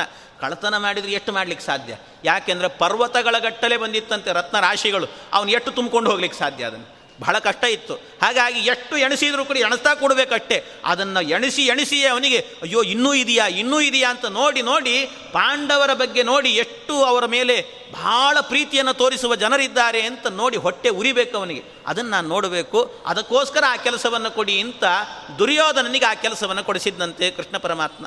ಹೀಗೆ ಕೃಷ್ಣ ಆ ವ್ಯವಸ್ಥೆಯನ್ನು ಕೊಟ್ಟ. ಇನ್ನು ಅಡಿಗೆ ವ್ಯವಸ್ಥೆ. ಅದರಲ್ಲಿ ಅಡಿಗೆಯಲ್ಲೆಲ್ಲ ಕೆಲಸಗಳು ಏನು ನಡೀಬೇಕು, ಏನೇನು ಪದಾರ್ಥಗಳಾಗಬೇಕು, ಇದನ್ನೆಲ್ಲ ನೋಡಿಕೊಳ್ಳಿಕ್ಕೆ ಅಂತ ಭೀಮಸೇನ ದೇವರಿಗೆ ವಹಿಸಿಕೊಟ್ಬಿಟ್ನಂತೆ. ಭೀಮಸೇನ ದೇವರೇ, ನೀವು ನೋಡಿಕೊಳ್ಳ್ರಿ ಅಂತ ಕಳಿಸಿಕೊಟ್ಟ. ಎಲ್ಲವನ್ನು ಒಬ್ಬೊಬ್ಬರಿಗೆ ಒಂದೊಂದು ಕೆಲಸ ಕೊಟ್ಟಿದ್ದಾನೆ. ಇನ್ನೂ ಕೆಲವು ಪಂಕ್ತಿಗಳು ನಡೀಬೇಕು, ಊಟದ ವ್ಯವಸ್ಥೆ ನಡೀಬೇಕು, ಅದನ್ನೂ ಒಂದು ವ್ಯವಸ್ಥೆ ಅಂತ ಕೊಟ್ಟಿದ್ದಾನೆ. ಎಲ್ರಿಗೂ ಕೊಟ್ಟ. ಇಲ್ಲಿ ಕೊಟ್ಟಾಗ ವಿಶೇಷ ಏನು ಅಂದರೆ, ಎಲ್ಲರಿಗೂ ಒಂದೊಂದು ಕೆಲಸಗಳನ್ನು ಕೊಟ್ಟು ಎರಡು ಕೆಲಸವನ್ನು ಮಾತ್ರ ತಾನಿಟ್ಟುಕೊಂಡಿದ್ದಂತೆ ಕೃಷ್ಣ. ಏನು ಅಂದರೆ, ಒಂದು ಬಂದಂಥ ಯಾವ ಯಾವ ಬ್ರಾಹ್ಮಣರಿದ್ದಾರೆ, ಆ ಎಲ್ಲ ಬ್ರಾಹ್ಮಣರ ಪಾದ ತೊಳೆಯುವಂಥ ಕೆಲಸ ಕೃಷ್ಣ ಮಾಡಿದ್ನಂತೆ. ಬ್ರಾಹ್ಮಣರ ಪಾದ ತೊಳೆಯೋ ಕೆಲಸ ನಾನು ಮಾಡುತ್ತೇನೆ ಅಂತ. ಅದರ ಜೊತೆಗೆ ಇನ್ನೇನು ಅಂದರೆ, ಬ್ರಾಹ್ಮಣರು ಊಟ ಮಾಡಿ ಹೋಗ್ತಾರಲ್ಲ, ಊಟ ಮಾಡಿದ ನಂತರ ಅವರು ಎಲೆ ಎತ್ತೋ ಕೆಲಸವನ್ನು ನಾನು ಮಾಡ್ತೇನೆ ಅಂದಂತೆ ಕೃಷ್ಣ ಪರಮ. ಈ ಎರಡು ಕೆಲಸ ಮಾತ್ರ ನನಗಿರಲಿ ಅಂತ, ಮಹಾಪುಣ್ಯಕರವಾದ ಕೆಲಸ ಅಂತಾನೆ ಕೃಷ್ಣ ಪರಮಾತ್ಮ. ಆ ರೀತಿಯಲ್ಲಿ ಭಗವಂತ ಹೀಗೆ ಈ ವ್ಯವಸ್ಥೆಗಳನ್ನು ಮಾಡಿದ. ಇಷ್ಟು ವ್ಯವಸ್ಥೆ ಮಾಡಿದಾಗ ಆ ಪ್ರಸಂಗದಲ್ಲೇನೆ ಕೃಷ್ಣ ಪರಮಾತ್ಮ ಇನ್ನೂ ಒಂದು ವೈಶಿಷ್ಟ್ಯವನ್ನು ತೋರಿಸಿದ್ನಂತೆ ಏನು ಅಂದರೆ ಆಗ ಹೇಳ್ತಾರೆ ಭೀಮಸೇನ್ ದೇವರು ಅಡಿಗೆ ಮನೆಯಲ್ಲಿದ್ದರು ಈ ಕಥೆ ಮಹಾಭಾರತದಲ್ಲಿಲ್ಲ ಮತ್ತು ಆಚಾರ್ಯರು ಕೂಡ ನಿರ್ಣಯದಲ್ಲಿ ಏನು ಹೇಳಿಲ್ಲ ಇದನ್ನು. ಇದು ಸುಮ್ಮನೆ ಒಂದು ಕೆಲವು ಎಷ್ಟೋ ಪ್ರಕ್ಷೇಪಗಳಾಗಿದ್ದಾವಲ್ಲ, ಹಾಗೆ ಪ್ರಕ್ಷೇಪದಲ್ಲಿ ಇದು ಒಂದು ಕತೆ ಸೇರಿಕೊಂಡಿದೆ. ಆದರೆ ಕೇಳಲಿಕ್ಕೆ ಒಂದು ಸ್ವಲ್ಪ ಸುಂದರವಾಗಿದೆ ಅನ್ನೋ ದೃಷ್ಟಿಯಿಂದ ಹೇಳ್ತೇನೆ ಈ ಪ್ರಸಂಗದಲ್ಲಿ. ಏನು ಅಂದರೆ ಕೃಷ್ಣ ಪರಮಾತ್ಮ ಆಗಬೇಕಾದ್ರೆ ಆಗ ಭೀಮಸೇನ ದೇವರು ಅಡಿಗೆ ಮನೆಯಲ್ಲಿದ್ದರು. ಭೀಮಸೇನ ದೇವರು ಅಡಿಗೆ ಮನೆಯಲ್ಲಿ ಇದ್ದದ್ರಿಂದ ಭಗವಂತನಿಗೆ ಏನು ಅಂದರೆ ಎಲ್ಲಿ ಭೀಮಸೇನ ದೇವರು ಇರ್ತಾರಲ್ಲ ಅಲ್ಲಿ ಆಗಾಗ ಹೋಗ್ತಿರ್ತಾನಂತೆ. ಆಗಾಗ ಹೋಗೋ ಕೆಲಸ ಅವನಿಗೆ. ಅದಕ್ಕೆ ಭೀಮಸೇನ ದೇವರು ಇದ್ದರು ಅಡಿಗೆ ಮನೆಗೆ ಆಗಾಗ ಹೋಗೋದು ಹೋಗೋದು, ನೋಡಿ ಬರೋದು. ಏನಾಗ್ತಾ ಇದೆ? ಸುಮ್ಮನೆ ಅಡಿಗೆ ಏನಾಗ್ತಿದೆ ಅಂತ ನೋಡೋದಲ್ಲ, ಭೀಮಸೇನ ದೇವ್ರು ನೋಡೋ ಉದ್ದೇಶ ಅಷ್ಟೇ. ಅವ್ರು ನೋಡಲಿಕ್ಕೆ ಅಂತ ಆಗಾಗ ಹೋಗಿ ಬರ್ತಿದ್ದಂತೆ ಹೋಗಿ ಬರ್ತಾ ಇದ್ದಾಗ ಒಮ್ಮೆ ಏನಾಯ್ತಂತೆ? ಹೋಗಿ ನೋಡ್ತಾ ಇದ್ದ, ಬರ್ತಾ ಇದ್ದ. ಕೃಷ್ಣನಿಗೆ ಅನಿಸ್ತು. ಆವತ್ತೇನಾಗಿತ್ತಂತೆ, ಅಡಿಗೆ ಮನೆಯಲ್ಲಿ ಎಲ್ಲ ತರಕಾರಿಗಳನ್ನೆಲ್ಲ ಹೆಚ್ಚಬೇಕಲ್ಲ, ತರಕಾರಿಗಳನ್ನು ಹೆಚ್ಚಲಿಕ್ಕೆ ಸ್ವಲ್ಪ ಹೆಚ್ಚುವವರು ಕಮ್ಮಿ ಇದ್ರಂತೆ ಜನ. ಯಾಕೆ, ಊಟ ಅಷ್ಟು ನಡೀತಾ ಇತ್ತು. ಅದಕ್ಕೆ ಹೆಚ್ಚುವ ಜನರು ಕಮ್ಮಿ ಇದ್ರಂತೆ. ತರಕಾರಿ ಹೆಚ್ಚಲಿಕ್ಕೆ ಯಾರೂ ಇರಲಿಲ್ಲ. ಅದಕ್ಕೆ ಭೀಮಸೇನ ದೇವರಿಗೆ ತಡ ಆಗ್ತಿದೆ ಅಂತ ನಾನೊಂದು ಸ್ವಲ್ಪ ಸಹಾಯ ಮಾಡಬೇಕು ಅಂತ ಭಗವಂತ ತಾನೇ ಹೋಗಿ ತರಕಾರಿ ಹೆಚ್ಚುತ್ತೇನೆ ಅಂತ ಕೂತ್ಕೊಂಡಂತೆ. ಕೂತ್ಕೊಂಡು ಇಳಿಗೆ ಮಣೆ ಹಿಡ್ಕೊಂಬಿಟ್ಟು ತಾನೇ ಹೆಚ್ಚಲಿಕ್ಕೆ ಶುರು ಮಾಡಿ ಹೆಚ್ಚೋದು ಹೆಚ್ಚಿದ ಮಾರಾಯ, ಕೃಷ್ಣ ಪರಮಾತ್ಮ ಏನು ಮಾಡಿದಂತೆ ತನ್ನ ಕೈಯೇ ಹೆಚ್ಚುಕೊಂಬಿಟ್ನಂತೆ ಕೈ ಹೆಚ್ಚುಕೊಂಬಿಟ್ಟ ಕೈ ಹೆಚ್ಚಿಕೊಂಡು ಕೂಡಲೇನೆ ರಕ್ತ ಬಂತು. ಭೀಮಸೇನ ದೇವ್ರು ನೋಡಿದ್ರು ಒಂದು ಸರ್ತಿ ಕೂಗಿದ್ರಂತೆ. ಎಲ್ಲ ಕೃಷ್ಣ, ಏನೋ ಇದೆ ನಿನ್ನ ಕೈಯಲ್ಲಿ ರಕ್ತ ಬರ್ತಾ ಇದೆ ಅಂತ ಜೋರು ಕೂಗಿದ್ರಂತೆ. ಕೂಗಿದ ಕೂಡಲೇ ಇಡೀ ರಾಜಸೂಯ ಯಾಗದಲ್ಲಿ ಇದ್ದಂಥವ್ರೆಲ್ಲರೂ ಕೂಡ ಚಲ್ಲಾಪಿಲ್ಲಿ. ಅಯ್ಯೋ, ಕೃಷ್ಣನ ಕೈಗೆ ರಕ್ತ ಬಂತು. ಅವನು ಇಳಿಗೆ ಮನೆಯಿಂದ ಹೆಚ್ಕೊಂಡ್ಬಿಟ್ಟಿದ್ದಾನೆ ಹೆಚ್ಕೊಂಡ್ಬಿಟ್ಟಿದ್ದಾನೆ ಅಂತ ಎಲ್ಲರೂ ಕೂಗಾಡಲಿಕ್ಕೆ ಶುರು ಮಾಡಿದ್ರು. ಎಲ್ಲ ಕೂಗಾಡ್ತಿದ್ದಾರೆ. ಏನು ಮಾಡಬೇಕು? ಯಾರಾದರೂ ಒಂದು ಬಟ್ಟೆ ತನ್ನಿ, ಅವನು ಕೈ ಕಟ್ಟಬೇಕು ಅಂತ. ಯಾರಾದರೂ ಬಟ್ಟೆ ತನ್ನಿ ಬಟ್ಟೆ ತನ್ನಿ. ಎಲ್ಲಿ ಬಟ್ಟೆ ಸಿಗಬೇಕು? ಯಾಕೆ ಒರೆಸ್ಲಿಕ್ಕೆ ಬಟ್ಟೆನೂ ಇರಲಿಲ್ಲ ಅಲ್ಲಿ. ಯಾಕೆಂದರೆ ನೆಲವೇ ಬಂಗಾರದ ನೆಲ ಮಾಡಿಟ್ಟಿದ್ರು ರಾಜಸೂಯ ಯಾಗಕ್ಕೆ. ಇನ್ನು ಬಟ್ಟೆ ಎಲ್ಲಿ ಸಿಗಬೇಕು ಅವ್ರಿಗೆ? ಎಲ್ಲಿ ನೋಡಿದ್ರು ಬಂಗಾರಮಯ. ಹಾಗಾಗಿ ಬಟ್ಟೆನೇ ಸಿಗುತ್ತಾ ಇಲ್ಲ. ಏನು ಮಾಡಬೇಕು? ಎಲ್ಲ ಓಡಾಡ್ತಿದ್ದಾರೆ. ಆ ಕಡೆ ಈ ಕಡೆ ಓಡಾಡ್ತಿದ್ದಾರೆ. ಎಲ್ಲರೂ ಓಡಾಡುವಾಗ ದ್ರೌಪದಿ ದೇವಿ ಬಂದ್ಲಂತೆ ದ್ರೌಪದಿ ದೇವಿ ಬಂದು ಕೇಳಿದ್ಲಂತೆ ಏನಾಯಿತು ಅಂತ ಕೇಳಿ, ಕೃಷ್ಣ ಕೈ ಹಚ್ಕೊಂಡ್ಬಿಟ್ಟಿದ್ದಾನೆ, ಹೀಗಾಗಿದೆ ಅಂತ ಹೇಳಿದಾಗ, ಅದಕ್ಕೆ ಬಟ್ಟೆ ಎಲ್ಲಿದೆ ಅಂತ ಹುಡುಕ್ತಾ ಇದ್ದೀವಿ, ಬಟ್ಟೆ ಸಿಗ್ತಾ ಇಲ್ಲ ಅಂತ. ಅದಕ್ಕೆ ದ್ರೌಪದಿ ದೇವಿ ಹೇಳಿದ್ರಂತೆ, ಅಲ್ಲ, ಇಷ್ಟು ಓಡಾಡ್ತಿದ್ದೀರಲ್ಲ, ಯಾಕೆ ನೀವ್ಯಾರು ಬಟ್ಟೆ ಹಾಕ್ಕೊಂಡಿಲ್ವಾ ಅಂತ ಕೇಳಿದ್ನು ನೀವ್ಯಾರು ಬಟ್ಟೆ ಹಾಕ್ಕೊಂಡಿಲ್ವಾ? ಏನು ಓಡಾಡ್ತಿದ್ದೀರಿ ಸುಮ್ಮನೆ ಅಂತ ತಾನೇ ರಾಜಸೂಯ ಯಾಗಕ್ಕೆ ಕೂತುಕೊಳ್ಳಿಕ್ಕೆ ಅಂತ ಏನು ಪೀತಾಂಬರವನ್ನು ಉಟ್ಟುಕೊಂಡಿದ್ಲು? ಆ ಪೀತಾಂಬರದ ಬಟ್ಟೆಯನ್ನೇ ತಾನು ಹರಿದು ತಾನೇ ಆ ಬಟ್ಟೆಯನ್ನು ತಗೊಂಡು ಹೋಗಿ ಕೃಷ್ಣ ಪರಮಾತ್ಮನ ಕೈಗೆ ಸುತ್ತಿ, ನೀನು ಚೆನ್ನಾಗಿರು ಅಂತ ಭಗವಂತನಿಗೆ ಆ ಒಂದು ರೀತಿಯ ಸೇವೆಯನ್ನು ಮಾಡಿದ್ಲಂತೆ. ಆ ಸೇವೆಯನ್ನು ಮಾಡಿದಕ್ಕೆ ಪರಮಾತ್ಮ ಆ ಪ್ರಸಂಗದಲ್ಲಿ ನನ್ನ ರಕ್ತವನ್ನು ನೋಡಿ ನನಗಾಗಿ ನಿನ್ನ ಒಂದು ತುಂಡು ಬಟ್ಟೆಯನ್ನು ಹರಿದೆಲ್ಲ ಮುಂದೆ ನಿನಗೇನಾದರೂ ಕೂಡ ವಸ್ತ್ರಾಪಹರಣವನ್ನು ಮಾಡಿದರೆ ತುಂಡು ಬಟ್ಟೆ ಅಲ್ಲ, ನಿನಗೆ ಎಷ್ಟು ಬಟ್ಟೆ ಅಕ್ಷಯವಾಗಿ ನಿನಗೆ ಅಂಬರವನ್ನು ಕೊಡ್ತೇನೆ ಅಂತ, ಅಕ್ಷಯಾಂಬರವನ್ನು ಕೊಡ್ತೇನೆ ಅಂತ ಪ್ರತಿಜ್ಞೆ ಮಾಡಿದಂತೆ ಪರಮಾತ್ಮ. ಹೀಗೆ ಈ ಕಥೆ ಮಹಾಭಾರತದಲ್ಲೂ ಇಲ್ಲ, ತಾತ್ಪರ್ಯ ನಿರ್ಣಯದಲ್ಲೂ ಇಲ್ಲ. ಆದರೆ ಈ ಪ್ರಸಂಗ ಕೆಲವು ಪ್ರಕ್ಷೇಪಗಳಾಗಿರ್ತವೆ ನೋ, ಕೇಳಲಿಕ್ಕೆ ಒಂದು ಖುಷಿ ಇದೆ. ಆದ್ದರಿಂದ ಆ ಕಥೆಯನ್ನು ಸೇರಿಸಿದೆ ಅಷ್ಟೆ. ಹೀಗೆ ಆ ದ್ರೌಪದಿ ಕೃಷ್ಣ ಪರಮಾತ್ಮನ ಲೀಲೆಗಳಿವೆಲ್ಲವೂ ನಡೆಯಿತು ಅಂತ ಹೇಳುತ್ತಾರೆ. ಹೀಗೆ ಅಭೋಜಯಂಸ್ತತಾ ದ್ವಿಜಾನ್ ಯಥೇಷ್ಟ ಭಕ್ಷ ಭೋಜ ಕೈಹಿ ಸುವರ್ಣ ರತ್ನ ಬಾರಕಾನ್ ಬಹುಂಶ್ಚ ದಕ್ಷಿಣಾದದುಹು. ಎಲ್ಲ ಕಡೆಯಲ್ಲೂ ಕೂಡ ಊಟದ ವ್ಯವಸ್ಥೆ ನಡೀತಾ ಇದೆ ಅಂತೆ. ಊಟದ ವ್ಯವಸ್ಥೆ ನಡೆಯುವಾಗ ಹೇಗಿತ್ತಂದರೆ, ಒಂದು ಬಾರಿ ಊಟಕ್ಕೆ ಕೂತ್ಕೊಂಡ್ರೆ ಒಂದು ಲಕ್ಷ ಬ್ರಾಹ್ಮಣರು ಊಟಕ್ಕೆ ಕೂಡ್ತಿದ್ರಂತೆ. ಒಂದು ಲಕ್ಷ ಬ್ರಾಹ್ಮಣರು ಊಟಕ್ಕೆ ಕೂಡುವಂಥ ಒಂದು ದೊಡ್ಡ ವ್ಯವಸ್ಥೆ. ಒಂದು ಬಾರಿ, ಅದು ಊಟ ಆಯಿತು ಅಂದರೆ ಹೇಗೆ ಅಂದರೆ, ಮೊದಲನೇ ಬಾರಿ ಒಂದು ಊಟ ಆಯಿತು ಅಂದರೆ ಒಂದು ದೊಡ್ಡ ಗಂಟೆ ಬಾರಿಸ್ತಾ ಇದ್ರಂತೆ. ಗಂಟೆ ಬಾರಿಸಿದರೆ ಒಂದನೇ ಪಂಕ್ತಿ ಮುಗೀತು, ಇನ್ನೆರಡನೇ ಪಂಕ್ತಿಗೆ ಬರ್ಬೋದು ಅಂತ. ಇಂಥದ್ದು ಎಷ್ಟು ಅಂದರೆ ಗಂಟೆಗೆ, ಒಂದು ಗಂಟೆಯ ಒಳಗೇನೆ ಸುಮಾರು ಹತ್ತಾರು ಬಾರಿ ಆಗ್ತಿತ್ತಂತೆ. ಗಂಟೆ ಬಾರಿಸುವಂಥ ಕೆಲಸ. ಅಂದರೆ ಎಷ್ಟು ಜನ ಊಟ ಮಾಡಿರ್ತಾರೆ ಅಂತ ಅರ್ಥ ಮಾಡಿಕೊಳ್ಳ್ರಿ ಲಕ್ಷ ಒಂದು ಬಾರಿ ಊಟ ಮಾಡಿರೋ ಒಂದು ಸರ್ತಿ ಗಂಟೆ ಹೊಡೆದ್ರೆ ಒಂದು ಲಕ್ಷ ಜನ ಊಟ ಮಾಡಿದ್ದಾರೆ ಅಂತ ಅರ್ಥ. ಅಂಥದ್ದು ಅನೇಕ ಬಾರಿ ಗಂಟೆ ಬಾರಿಸಿದ್ದಾರಂತೆ. ಆ ರೀತಿಯ ಊಟದ ವ್ಯವಸ್ಥೆ ಎನ್ನುವಂತಹದ್ದು ಇಷ್ಟು ಅಭೋಜ ಎಂಸ್ತತಾ ದ್ವಿಜಾನ್ ಯಥೇಷ್ಟ ಭಕ್ಷ್ಯ ಭೋಜ ಕೈಹಿ. ಆ ಪರಮಾತ್ಮ ಈ ರೀತಿ ವ್ಯವಸ್ಥೆ ಮಾಡಿಸಿ ಎಲ್ಲರಿಗೂ ಊಟದ ವ್ಯವಸ್ಥೆ ಮಾಡುತ್ತಿದ್ದಾನೆ ಭಗವಂತ. ಊಟದ ವ್ಯವಸ್ಥೆ ಆದ ನಂತರ ಎರಡನೇ ಪಂಕ್ತಿಗೆ ರೆಡಿ ಆಗಬೇಕಲ್ಲ. ಅದಕ್ಕೇನು? ಎಲೆ ಎತ್ತೋರು ಯಾರು? ಬೇರೆಯವರಾದರೆ ತಡ ಆಗ್ತದೆ. ಭಗವಂತನೇ ಎತ್ತೋ ಕೆಲಸ ಇಟ್ಟುಕೊಂಡಿದ್ದ. ಹಾಗಾಗಿ ಭಗವಂತ ಎಲೆ ಎತ್ತುತ್ತಾ ಇದ್ದಾನೆ. ಅದರಿಂದ ಕ್ಷಣ ಮಾತ್ರದಲ್ಲಿ ಮಾಡ್ತಾ ಇದ್ದಂತೆ ದಾಸನೊಂದು ಕಡೆ ಹೇಳ್ತಾರೆ, ರಾಜ ಸೂಯ ಯಾಗದಲ್ಲಿ ರಾಜೇಶನು ರಾಜರು ಮೊದಲಾದ ಸುರರೆಲ್ಲರೂ ಭೋಜನವನ್ನೇ ಮಾಡಿದ್ದೆಂಜಾಲು ಮೊದಲಾದ್ದು ರಾಜೀವಾಕ್ಷನೆ ಎತ್ತಿದಾಯಾಸದಿಂದಲೂ ಕಟಿಯಲ್ಲಿ ಕರವಿಟ್ಟನು. ಪಂಢರೀರಾಯ ಕಟಿಯಲ್ಲಿ ಕರವಿಟ್ಟನು. ಕೃಷ್ಣ ಪರಮಾತ್ಮ ಪಂಡರೀರಾಯ ಅಂದರೆ ಬೇರೆ ಅಲ್ಲ ಕೃಷ್ಣನೇ ಅವನು, ಕೃಷ್ಣನ ರೂಪವೇ ಅದು. ಕೃಷ್ಣನೇ, ಹಾಗಾಗಿ ಆ ಪಂಡರೀರಾಯ ಅಂದರೆ ಪಾಂಡುರಂಗ ಪರಮಾತ್ಮ ಸೊಂಟದ ಮೇಲೆ ಕೈ ಇಟ್ಟುಕೊಂಡಿದ್ದಾನಲ್ಲ, ಯಾಕೆ ಅಂದರೆ ಒಂದು ಸರ್ತಿ ಎಲ್ಲ ಎಲೆಗಳನ್ನು ಎತ್ತಿದ ನಂತರ ಒಂದು ಸರ್ತಿ ಅವನಿಗೆ ಆಯಾಸ ಆದಂತೆ ಅನಿಸ್ತಂತೆ ನಾಟಕ ಎಲ್ಲವೂ ಕೂಡ. ಆಯಾಸ ಆದಂತೆ ಅನಿಸ್ತು ಅದಕ್ಕೆ ಅಬ್ಬಾ, ಉಸ್ ಅಂತ ಇಟ್ಟುಕೊಂಡಂತೆ ಕೈಯನ್ನು. ಹಾಗೆ ಪರಮಾತ್ಮ ಹೀಗೆ ಕಟಿಯಲ್ಲಿ ಕರವಿಟ್ಟನು ಅಂತ ಆ ರೀತಿ ಮಾಡಿದ ಪರಮಾತ್ಮ ಅಂತ ಹೇಳ್ತಾರೆ. ಹಾಗೆ ಪರಮಾತ್ಮ ಇಷ್ಟೆಲ್ಲ ಮಾಡಿದ. ಬಂದಂಥ ಬ್ರಾಹ್ಮಣರಿಗೆ ಯಥೇಷ್ಟವಾದ ದಕ್ಷಿಣೆಯಂತೆ ಎಷ್ಟೆಷ್ಟು? ಸುವರ್ಣ ರತ್ನ ಭಾರಕಾನ್, ಬಹುಂಶ್ಚ ದಕ್ಷಿಣಾದದು. ಸುವರ್ಣ ರತ್ನ ಭಾರಕಾನ್, ಒಂದೊಂದು ಭಾರ ಸುವರ್ಣ. ಒಂದೊಂದು ಬಾರ ಅಂತ ಹೇಳಿದರೆ ಬಾರಸ್ಯಾದ್ ವಿಂಶತಿ ಸ್ಥೂಲ ಅಂತ. ಒಂದು ಬಾರ ಅಂದರೆ ಇಪ್ಪತ್ತು ತೊಲೆ ಬಂಗಾರ ಅಂತ ಅರ್ಥ.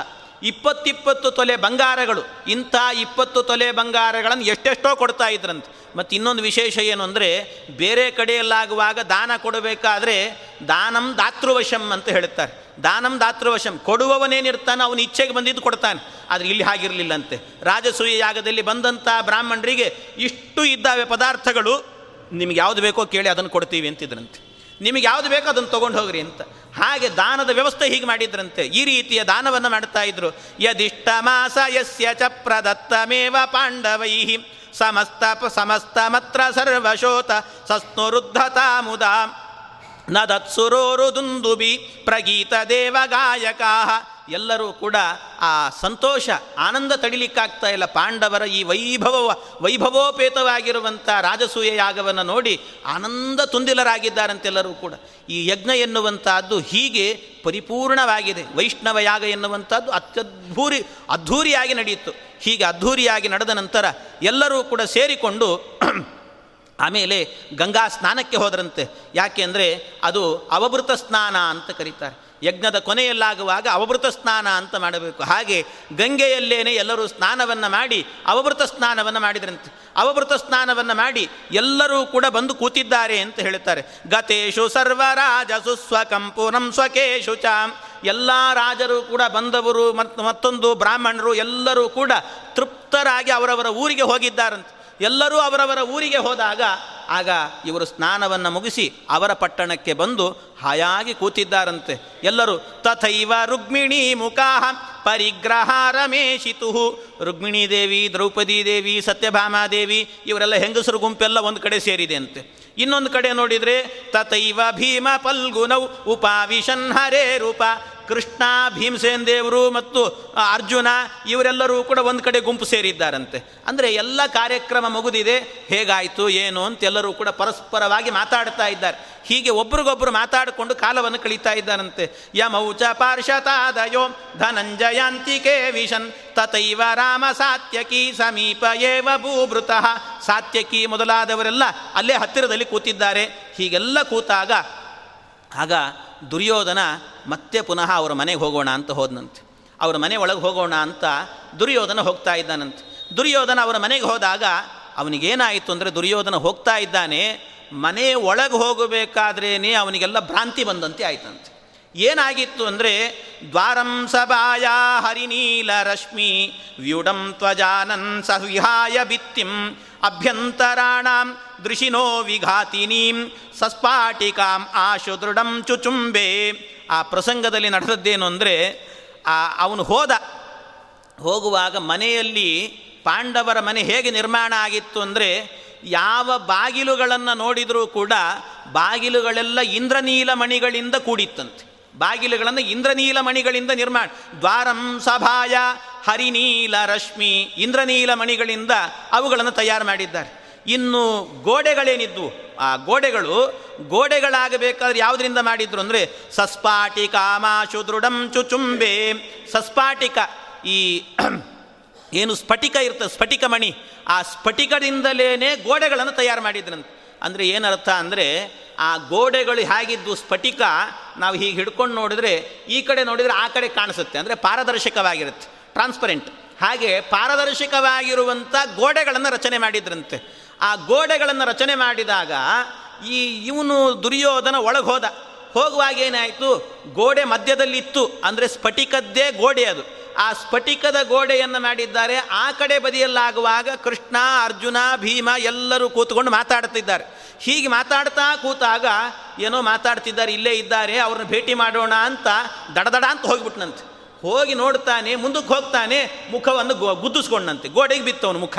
ಮುಖಕ್ಕೆ ಹೊಡ್ಕೊಂಡ ಅವನು ಹೊಡ್ಕೊಂಡು ಏನಾಯಿತು ಅಂತ ನೋಡಿದರೆ ಗೋಡೆ ಕಾಣ್ತಾ ಇದೆ ಆದರೆ ಆ ಕಡೆ ನೋಡಿದರೆ ವ್ಯಕ್ತಿಗಳು ಕಾಣ್ತಾ ಇದ್ದಾರೆ. ಯಾಕೆ? ಪಾರದರ್ಶಕವಾಗಿದೆ ವ್ಯಕ್ತಿಗಳು ಕಾಣ್ತಿದ್ದಾರೆ. ಅಯ್ಯೋ, ಇದು ಗೋಡೆ ಅಂತ ಆಮೇಲೆ ಗೊತ್ತಾಯ್ತು ಅವನಿಗೆ. ಗೋಡೆ ಅಂತ ಗೊತ್ತಾಗಿ ಸರಿ, ಹಾಗಾದರೆ ಗೋಡೆ ಇಲ್ಲದೆ ಇರುವ ಜಾಗ ಯಾವುದು? ದ್ವಾರ ಯಾವುದು ಅಂತ. ಆಮೇಲೆ ದ್ವಾರಕ್ಕೆ, ಆಮೇಲೆ ಇಂದ್ರನೀಲ ಮಣಿ ಇರುವಂಥ ಜಾಗ ಏನಿತ್ತು? ಅದು ದ್ವಾರ. ಆಗ ಅವನಿಗೆ ಅವನಿಗೇನಾಗ್ತಾ ಇದೆ ಅಂತೆ? ಆ ಇಂದ್ರನೀಲ ಮಣಿಯನ್ನು ನೋಡಿದಾಗ, ಇದು ದ್ವಾರ ಹೌದೋ ಅಲ್ವೋ ಅಂತ ಮೊದಲು ಗೋಡೆ ಹೊಡ್ಕೊಂಡ್ಬಿಟ್ಟಿದ್ದಾನೆ. ಆಮೇಲೆ ಇದು ದ್ವಾರ ಹೌದೋ ಅಲ್ವೋ ಅಂತ ಮೊದಲು ಮುಂದಕ್ಕೆ ಹೋಗೋಕ್ಕಿಂತ ಮೊದಲು ಕೈ ಆಡಿಸ್ತಾ ಇದ್ದಂತೆ ಹೀಗೆ. ಕೈ ಆಡಿಸ್ಕೊಂಡು ಮುಂದಕ್ಕೆ ಹೋಗ್ತಿದ್ದ.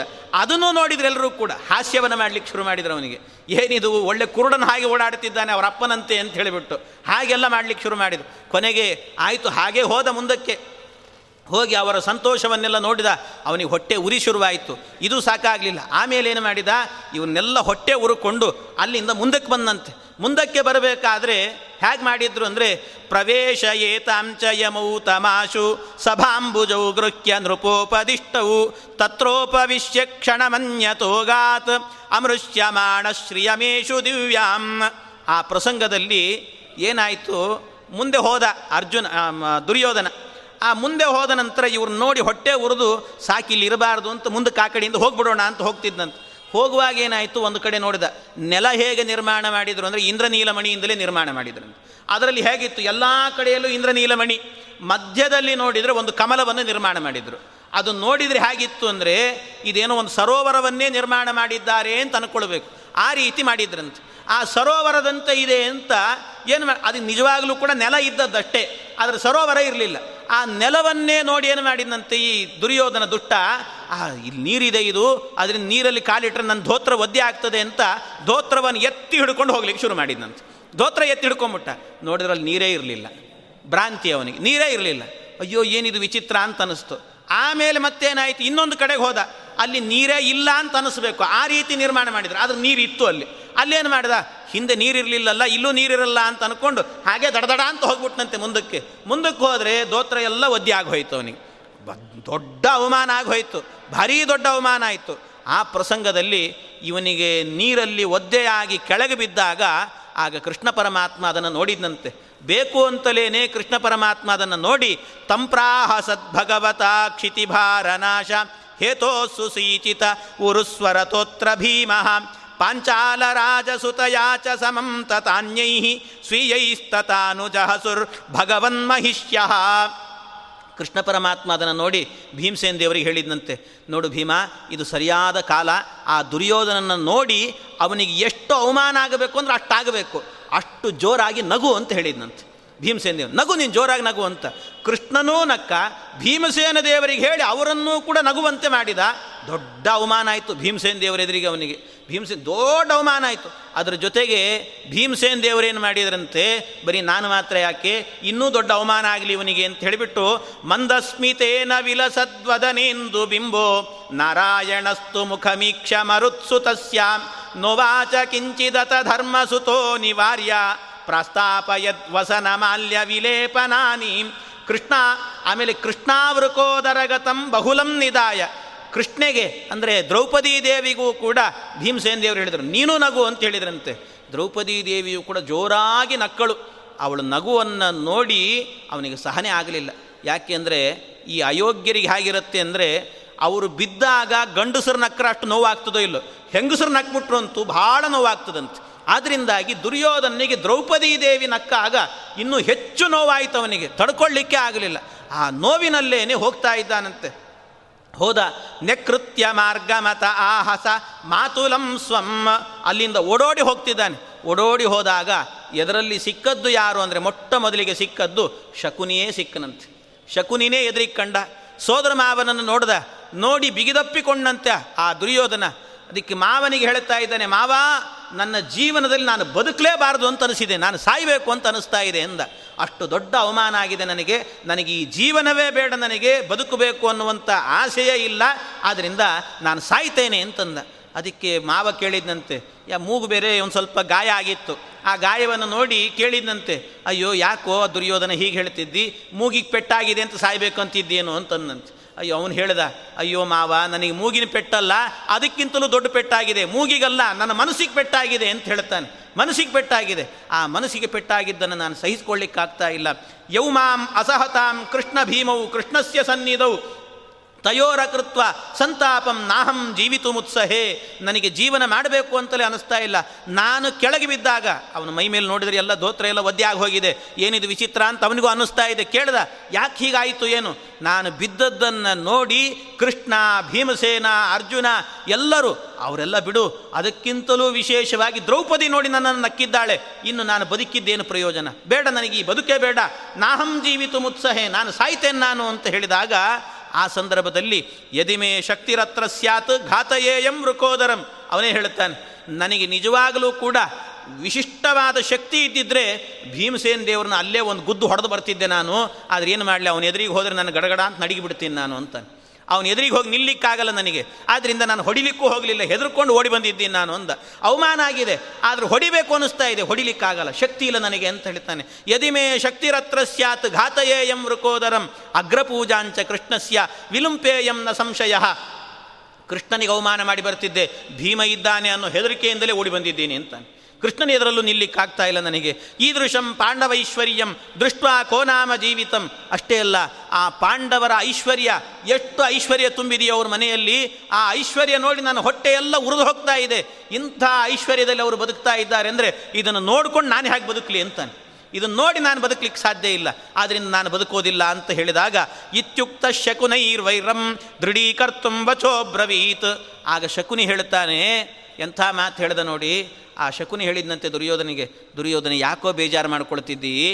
ಇವರೆಲ್ಲ ಯಾರು? ಪಾಂಡವರು ಅಂದರೆ ನಿನ್ನ ಅಣ್ಣಂದರೆ ಅಷ್ಟೇ, ನಿನ್ನ ಸಹೋದರರು. ನಿನ್ನ ಸಹೋದರರಿಗೇನೆ ಈ ಸಂಪತ್ತು ಬಂದಿದೆ ಅಂತ ಖುಷಿ ಪಡು ನೀನು. ಅದನ್ನು ಬಿಟ್ಟು ಯಾಕೋ ದುಃಖ ಪಡ್ತಿದ್ದೀ? ಅಂತ ಇಂಥ ಮಾತನ್ನು ಹೇಳಿದಂತೆ ಎಲ್ಲಾದರೂ ಶಕುನಿ ಇಂಥ ಮಾತು ಹೇಳಲಿಕ್ಕೆ ಸಾಧ್ಯವೇ? ಶಕುನಿ ಈ ಮಾತನ್ನು ಹೇಳಿದ. ಶಕುನಿ ಈ ಮಾತು ಹೇಳಿದರೆ ಇದರ ಉದ್ದೇಶ ಏನು ಅಂತ ಶ್ರೀಮದ್ ಆಚಾರ್ಯ ಹೇಳುತ್ತಾರೆ. ಏನು ಉದ್ದೇಶ ಅಂದರೆ, ಇತ್ಯುಕ್ತ ಶಕುನಿರ್ವೈರಂ ದೃಢೀಕರ್ತುಂ ವಚೋಬ್ರವೀತ್ ಅಂತ. ಅವನಲ್ಲಿ ನಿಜವಾಗಲೂ ಕೂಡ ಅವ್ರ ಬಗ್ಗೆ ಒಂದು ಸ್ವಲ್ಪ ಆದರೂ ಸ್ನೇಹ ಇದೆಯಾ ಇಲ್ಲ ಅಂತ ನೋಡಬೇಕಿತ್ತು. ಅವನಲ್ಲಿ ಇಲ್ಲ ಅಂದರೆ, ಇನ್ನೂ ಅವರಲ್ಲಿ ವೈರ ಇತ್ತು ಅಂದರೆ, ಇನ್ನೂ ಜಾಸ್ತಿ ಮಾಡೋಣ ಅಂತ ಮೊದಲ ತಿಳ್ಕೋಬೇಕು ಅಂತ ಸುಮ್ಮನೆ ಒಂದು ಡೈಲಾಗ್ ಹೊಡೆದ ಅಷ್ಟೇ. ಅಷ್ಟಾದ ಕೂಡಲೇ ಅವನು ಸಿಟ್ಟಿಗೆದ್ದು ಮತ್ತೆ ಮಾತಾಡಿದ್ನಂತೆ. ಏನು ಹೇಳ್ತಾ ಇದ್ದೀನಿ ನೀನು? ಅವರೆಲ್ಲಿ ನನ್ನ ಸಹ, ಸಹೋದರರು. ಅವ್ರು ಯಾರೂ ನನಗೆ ಸಹೋದರರಲ್ಲ, ನನ್ನ ಶತ್ರುಗಳು ಅಂದ. ಅಷ್ಟು ಸಾಕಿತ್ತು. ಇಷ್ಟು ಹೇಳಿದೆಲ್ಲ ಸಾಕು ಅಂದ ಶಕುನಿ. ಇಷ್ಟು ಹೇಳಿದೆಲ್ಲ ಸಾಕು. ಇನ್ನು ಮುಂದಿನ ನಾನು ನೋಡ್ಕೊಳ್ತೀನಿ ಅಂತ. ಈ ರೀತಿ ಹೇಳಿದ್ದೆ ಸಂತೋಷ ಆಯಿತು ಅಂತ ಆ ಶಕುನಿ ಮುಂದೆ ನಾನು ನೋಡ್ಕೊಳ್ತೇನೆ. ಅನುಜೀವಸ್ವತಾನ್ ವೀರಾನ್ ಗುಣಜ್ಯೇಷ್ಠಾನ್ ಬಲಾಧಿಕಾನ್ ಇತೀರಿತೋತಿ ಸಂವೃದ್ಧ ಕೋಪ ಆ ಹಸುಯೋಧನಃ ನಾನು ಅವರ ಮೇಲ್ತನವನ್ನು ನೋಡಿ, ಅಂದರೆ ಅವರು ಏನು ಉತ್ಕೃಷ್ಟತೆಗೆ ಬರ್ತಿದ್ದಾರೆ, ಅದನ್ನು ನೋಡಿ ಬದುಕಲಿಕ್ಕೆ ಸಾಧ್ಯ ಇಲ್ಲ. ಏನಾದರೂ ಮಾಡಿ, ಯದಿ ತೇಷಾಂ ತದೈಶ್ವರ್ಯಂ ನಮಾಂ ಗಚ್ಚೇದ್ ಅಶೇಷತಃ. ಅವರಿಗೆ ಬಂದ ಐಶ್ವರ್ಯ ಏನಿದೆಯೋ, ಅದೆಲ್ಲ ನನ್ನ ಮನೆಗೆ ಬಂದು ಬೀಳಬೇಕು ಅಂತಾನೆ. ಅದೆಲ್ಲ ನನ್ನ ಮನೆಗೆ ಬಂದು ಬೀಳಬೇಕು. ಆದರೆ ನೀನು ಯುದ್ಧ ಗಿದ್ದ ಮಾಡು ಅಂದರೆ ನನ್ನ ಕೈಲಾಗಲ್ಲ ಅಂತಂದ. ಯುದ್ಧ ಮಾಡಿ ಆ ಐಶ್ವರ್ಯ ಪಡ್ಕೊಳ್ಬೇಕು, ನನಗಾಗಲ್ಲ ಅದು. ಯುದ್ಧ ಮಾಡದೇನೆ ಆ ಐಶ್ವರ್ಯ ಎಲ್ಲ ನನ್ನ ಮನೆಗೆ ಬಂದು ಬೀಳಬೇಕು. ಸರ್ವತಾ ನೈವ ಜೀವೇಯಂ ಇತಿ ಸತ್ಯಂ ಬ್ರವೀಮಿತೆ. ನಾನು ಆದ್ದರಿಂದ ಈ ಸತ್ಯ ಹೇಳ್ತೇನೆ. ನತು ಬಾಹುಬಲಾಚ್ಛಕ್ಯಂ ಆದಾತುಂ ತಾಂ ಶ್ರೀಯಂ ಕ್ವಚಿತ್. ನಾನು ಬಾಹುಬಲದಿಂದಾಗಿ ಪರಾಕ್ರಮವನ್ನು ತೋರಿಸಿ ಭೀಮನನ್ನು ಗೆದ್ದು ತರ್ತೇನೆ. ನನಗೆ ಆ ನಂಬಿಕೆ ಇಲ್ಲ. ನಿಶ್ಚಯ ಇದೆ ನನಗೆ. ಭೀಮನ ಕೈಯಲ್ಲಿ ನಾನು ಸಾಯ್ತೇನೆ ಅಂತ. ನಾನು ಯುದ್ಧ ಮಾಡಲಿಕ್ಕೆ ಹೋಗಲ್ಲ. ಆದರೆ ಅವರಲ್ಲಿರುವ ಸಂಪತ್ತೆಲ್ಲ ನನ್ನ ಮನೆಗೆ ಬಂದು ಬೀಳಬೇಕು. ಅದು ಏನು ಮಾಡ್ತೀಯೋ ಗೊತ್ತಿಲ್ಲ ಅಂತ ಶಕುನಿಗೆ ಹೇಳಿದ. ಇಷ್ಟು ಹೇಳಿದಾಗ ಆ ಶಕುನಿ ಹೇಳುತ್ತಾನೆ, ಇತೀರಿ ತಪ್ಪ ಪತಮ ಆಹಗಾಂಧಾರಕೋ ನೃಪ, ಪಾಪಿನಾಂ ಅಖಿಲಾನಾಂಚ, ಪ್ರಧಾನಂ ಚಕ್ರವರ್ತಿನಾಂ. ಆಚಾರ್ಯ ಹೇಳುವಂಥ ಮಾತು ನೋಡಿ ಹಾಗಿದೆ. ಆ ಶಕುನಿ ಈ ಪಾಪಿಗಳು ಅಂತೇನಿದ್ದಾರೆ ಲೋಕದಲ್ಲಿ, ಆ ಇಡೀ ಪಾಪಿಗಳನ್ನೆಲ್ಲ ಒಟ್ಟಿಗೆ ಸೇರಿಸಿ ಒಂದು ದೇಶ ಅಂತ ಮಾಡಿದರೆ ಆ ದೇಶಕ್ಕೆ ಚಕ್ರವರ್ತಿ ಯಾರು ಅಂದರೆ ಈ ಶಕುನಿ ಅಂತೆ ದೇಶದ ಚಕ್ರವರ್ತಿ, ಪಾಪಿಗಳ ಲೋಕಕ್ಕೆ ಚಕ್ರವರ್ತಿ ಶಕುನಿ. ಅಂಥ ಒಬ್ಬ ಅಯೋಗ್ಯ ಅವನು ಹೇಳ್ತಾನೆ ಯಾಂ ಯಾಂ ಶ್ರಿಯಂ ಪ್ರದೀಪ್ತಾಂ ತ್ವಂ ಪಾಂಡವೇಶು ಪ್ರಪಶ್ಯಸಿ, ತಾಂ ಅಕ್ಲೇಶತಃ ಆದಾಸ್ಯೇ. ನೀನೇನು ಯೋಚನೆ ಮಾಡಬೇಡ ದುರ್ಯೋಧನ. ಏನೇನು ಅವರಲ್ಲಿರುವ ಸಂಪತ್ತನ್ನು ನಿನ್ನ ಕಣ್ಣಾರೆ ಕಂಡಿದ್ದೀ ಆ ಎಲ್ಲ ಸಂಪತ್ತನ್ನು ಕೂಡ ಅನಾಯಾಸವಾಗಿ ಹುಲ್ಲು ಕಡ್ಡಿಯನ್ನು ಎತ್ತಿಟ್ಟಂತೆ ನಿನ್ನ ಮನೆಗೆ ಬಂದು ಬೀಳಬೇಕೆಲ್ಲವೂ ಕೂಡ. ಹಾಗೆ ನಾನು ಮಾಡ್ತೇನೆ ಅಂತಾನೆ. ಅಷ್ಟು ನಾನು ಮಾಡ್ತೇನೆ ಅದು ಏನು ಮಾಡ್ತೇನೆ ಹೇಗೆ ಮಾಡ್ತೇನೆ ಅಂದರೆ, ಕ್ರೀಡನ್ ಅಕ್ಷೈಸ್ತ್ವದಂತಕೆ ಅಂತ ಹೇಳ್ತಾನೆ. ಅಕ್ಷೈಹಿ, ನಾನು ಅಕ್ಷಕ್ರೀಡೆಯನ್ನು ಆಡಿ, ಅಂದರೆ ಪಗಡೆ ಆಟವನ್ನು ಆಡಿ, ಅವರನ್ನು ಸೋಲಿಸಿ, ಎಲ್ಲರನ್ನೂ ಕೂಡ ಪಣದಲ್ಲಿ ಇಡುವಂತೆ ಮಾಡಿ, ಅವರನ್ನು ಸೋಲಿಸಿ, ಎಲ್ಲವೂ ನಿನ್ನ ಮನೆಗೆ ಬಂದು ಬೀಳಬೇಕು. ಆ ಕೆಲಸವನ್ನು ನಾನು ಮಾಡ್ತೇನೆ ಅಂತ ಹೇಳಿದಂತೆ ಈ ರೀತಿ ಹೇಳಿದ ಕೂಡಲೇ ಮೊದಲು ಅಪ್ಪಣೆ ಯಾರ್ದು ಪಡ್ಕೊಳ್ಬೇಕು? ಮೊದಲಿಗೆ ಅಪ್ಪಣೆ ಪಡ್ಕೊಳ್ಬೇಕಾಗಿರುವಂಥದ್ದು ಧೃತರಾಷ್ಟ್ರನದ್ದು. ಹಾಗಾಗಿ ಧೃತರಾಷ್ಟ್ರನನ್ನು ಕೇಳಬೇಕು ಅಂತ ಧೃತರಾಷ್ಟ್ರಮತೋ ವಾಚ ದ್ವಾಪರಾಂಶೋತಿ ಪಾಪಕೃತ್ ನಾಸ್ತಿಕ್ಯ ರೂಪಶ್ಯ ಕುನಿಹಿ ವಿನಿರ್ವಿವರ್ಣಂ ಹರಿಣಂ ಕೃಶಂ ದುರ್ಯೋಧನಂ ಚ ತಚ್ಛ್ರುತ್ವ ಕುತ ಇತ್ಯಾಹ ದುರ್ಮನಾಹ. ಅವನ ಬಳಿಗೆ ಹೋಗಿ ಹೇಳ್ತಾ ಇದ್ದಾರೆ ಧೃತರಾಷ್ಟ್ರನಿಗೆ, ಧೃತರಾಷ್ಟ್ರ, ಹೀಗೆ ನಿನ್ನ ಮಕ್ಕಳೆಲ್ಲರೂ ಕೂಡ ಸೇರಿ ಅವರ ಜೊತೆಗೆ ಪಗಡೆ ಆಟವನ್ನು ಜೂಜಾಟವನ್ನು ಆಡಬೇಕು ಅಂತಿದ್ದಾರೆ, ಅದಕ್ಕೆ ನೀನು ಅಪ್ಪಣೆಯನ್ನು ಕೊಡಬೇಕು ಅಂತ. ಅದನ್ನ ಹೇಳಿದಾಗ, ನೋಡಿ, ಮೊದಲಿಗೆ ಹೇಳುವಾಗ ಈ ಮಾತು ಹೇಳಿದ್ನಂತೆ. ದುರ್ಯೋಧನ ಕರ್ಕೊಂಡು ಹೋದ ಶಕುನಿ. ಶಕುನಿ ಹೋಗಿಬಿಟ್ಟು ಹೇಳಿದ್ನಂತೆ ಧೃತರಾಷ್ಟ್ರ, ನೋಡಿ, ನಿನ್ನ ಮಗ ಬಂದಿದ್ದಾನೆ ಅಂತ. ನೋಡಿಲ್ಲಿ ಅಂತಂದ. ನೋಡಿಲ್ಲಿ ಅಂದರೆ ಧೃತರಾಷ್ಟ್ರ ಹೇಳ್ತಾನೆ, ಪಾಪ, ಅಯ್ಯೋ, ನನಗೆ ಕಣ್ಣಿಲ್ಲಪ್ಪ, ನೋಡ್ಲಿಕ್ಕಾಗಲ್ಲ ಅಂದ ಅವನು. ಕಣ್ಣಿಲ್ಲ ಇಲ್ಲ ಪರವಾಗಿಲ್ಲ ನೋಡು ನೀನು ಅಂತಂದ. ಅದಕ್ಕೆ ಇಲ್ಲಪ್ಪ ನೋಡ್ಲಿಕ್ಕಾಗಲ್ಲ. ನೋಡು ದುರ್ಯೋಧನನ ಮುಖ ನೋಡು, ಸಣ್ಣದಾಗಿ ಹೋಗಿದೆ ಅಂತಾನೆ. ಸಣ್ಣದಾಗಿದೆ ಅವನ ಮುಖ, ನೋಡು ಎಷ್ಟು ನಿರ್ವಿಣ್ಣನಾಗಿದ್ದಾನವನು ಅವನ. ಮುಖ ನೋಡಿ ಆದರೂ ಕೂಡ ನೀನು ಸ್ವಲ್ಪ ಕರುಗು. ಅದಕ್ಕೋಸ್ಕರ ಹೇಳ್ತಾ ಇದ್ದೀನಿ ಅಂತ ಮೊದಲೇ ಪೀಠಿಕೆ ಹಾಕಿದ. ಹಾಕಿ ಆಮೇಲೆ ಹೇಳಿದಂತೆ ಅವರನ್ನು ಜೂಜಾಟಕ್ಕೆ ಕರಿಬೇಕು, ಜೂಜಾಡಬೇಕು ಅಂತಿದ್ದೇವೆ. ಅದಕ್ಕೆ ನೀನು ಅನುಮತಿಯನ್ನು ಕೊಡಬೇಕು ಅಂದಾಗ ಶ್ರುತ್ವೈವ ತನ್ನೆ ತನ್ ಶ್ರುತ್ವೈವ ಕೇಳಿದ ಕೂಡಲೇ ಅದನ್ನು ತಿರಸ್ಕಾರ ಮಾಡಿದಂತೆ ಧೃತರಾಷ್ಟ್ರ. ಬೇಡ ಈ ಕೆಲಸವನ್ನು ಮಾಡಬಾರ್ದು. ಕ್ಷತ್ರಿಯರಾದವರು, ನಿಜವಾಗಲೂ ಕೂಡ ಅವರು ಗೆದ್ದಿದ್ದಾರೆ ಅಂದರೆ ನೀವು ಬೇಕಾದ್ರೆ ಇನ್ನೊಂದು ಸರ್ತಿ ಹೋಗ್ರಿ. ನೀವೆಲ್ಲ ಅಣ್ಣ ತಮ್ಮಂದರು ಸೇರಿ ಹೋಗಿ ಒಂದು ಎಲ್ಲ ಕಡೆಯಲ್ಲೂ ಕಪ್ಪ ಕಾಣಿಕೆಯನ್ನು ತಂದು ನೀವು ಒಂದು ರಾಜಸೂಯ ಯಾಗವನ್ನು ಮಾಡಿ. ಅದನ್ನು ಬಿಟ್ಟು ಅವರು ಪಡೆದಿರುವಂಥದ್ದು ಕಷ್ಟಪಟ್ಟು ಅವರ ಬಾಹುಬಲದಿಂದ ಪಡೆದಿರುವಂಥದ್ರ ಮೇಲೆ ಕಣ್ಣು ಹಾಕಲಿಕ್ಕೆ ಹೋಗಬಾರದು. ಬೇಡ ಈ ಕೆಲಸವನ್ನು ಮಾಡಬೇಡಿ ಅಂತ ತಡೆದನಂತೆ. ಆ ಧೃತರಾಷ್ಟ್ರ ತಡೆದಾಗ ಅದಕ್ಕೆ ಇವನು ಹೀಗೆ ತಡೀತಾನೆ ಅಂತ ಗೊತ್ತು. ಅದಕ್ಕೋಸ್ಕರ ಅವನು ತಡಿಬಾರದು. ತಡೀದೇ ಇರುವಂಥ ಮಾತುಗಳನ್ನು ಹೇಳಬೇಕು ಅಂತ ಆ ಶಕುನಿ ಕೆಲವು ಮಾತುಗಳನ್ನು ಆಡಿ ಅವನನ್ನು ಒಪ್ಪಿಸ್ತಾನೆ. ಆ ಒಪ್ಪಿಸುವ ಬಗೆ ಮತ್ತು ಆ ದುರ್ಯೋಧನ ಆಡುವಂಥ ಮಾತು ಏನು ಅನ್ನೋದನ್ನು ಮತ್ತೆ ನಾಳೆ ದಿವಸ ಸೇರಿದಾಗ ನೋಡೋಣ ಅಂತ ಹೇಳ್ತಾ ಇಂದಿನ ಉಪನ್ಯಾಸ ಕೃಷ್ಣಾರ್ಪಣಮಸ್ತು. ನಿಖಿಲ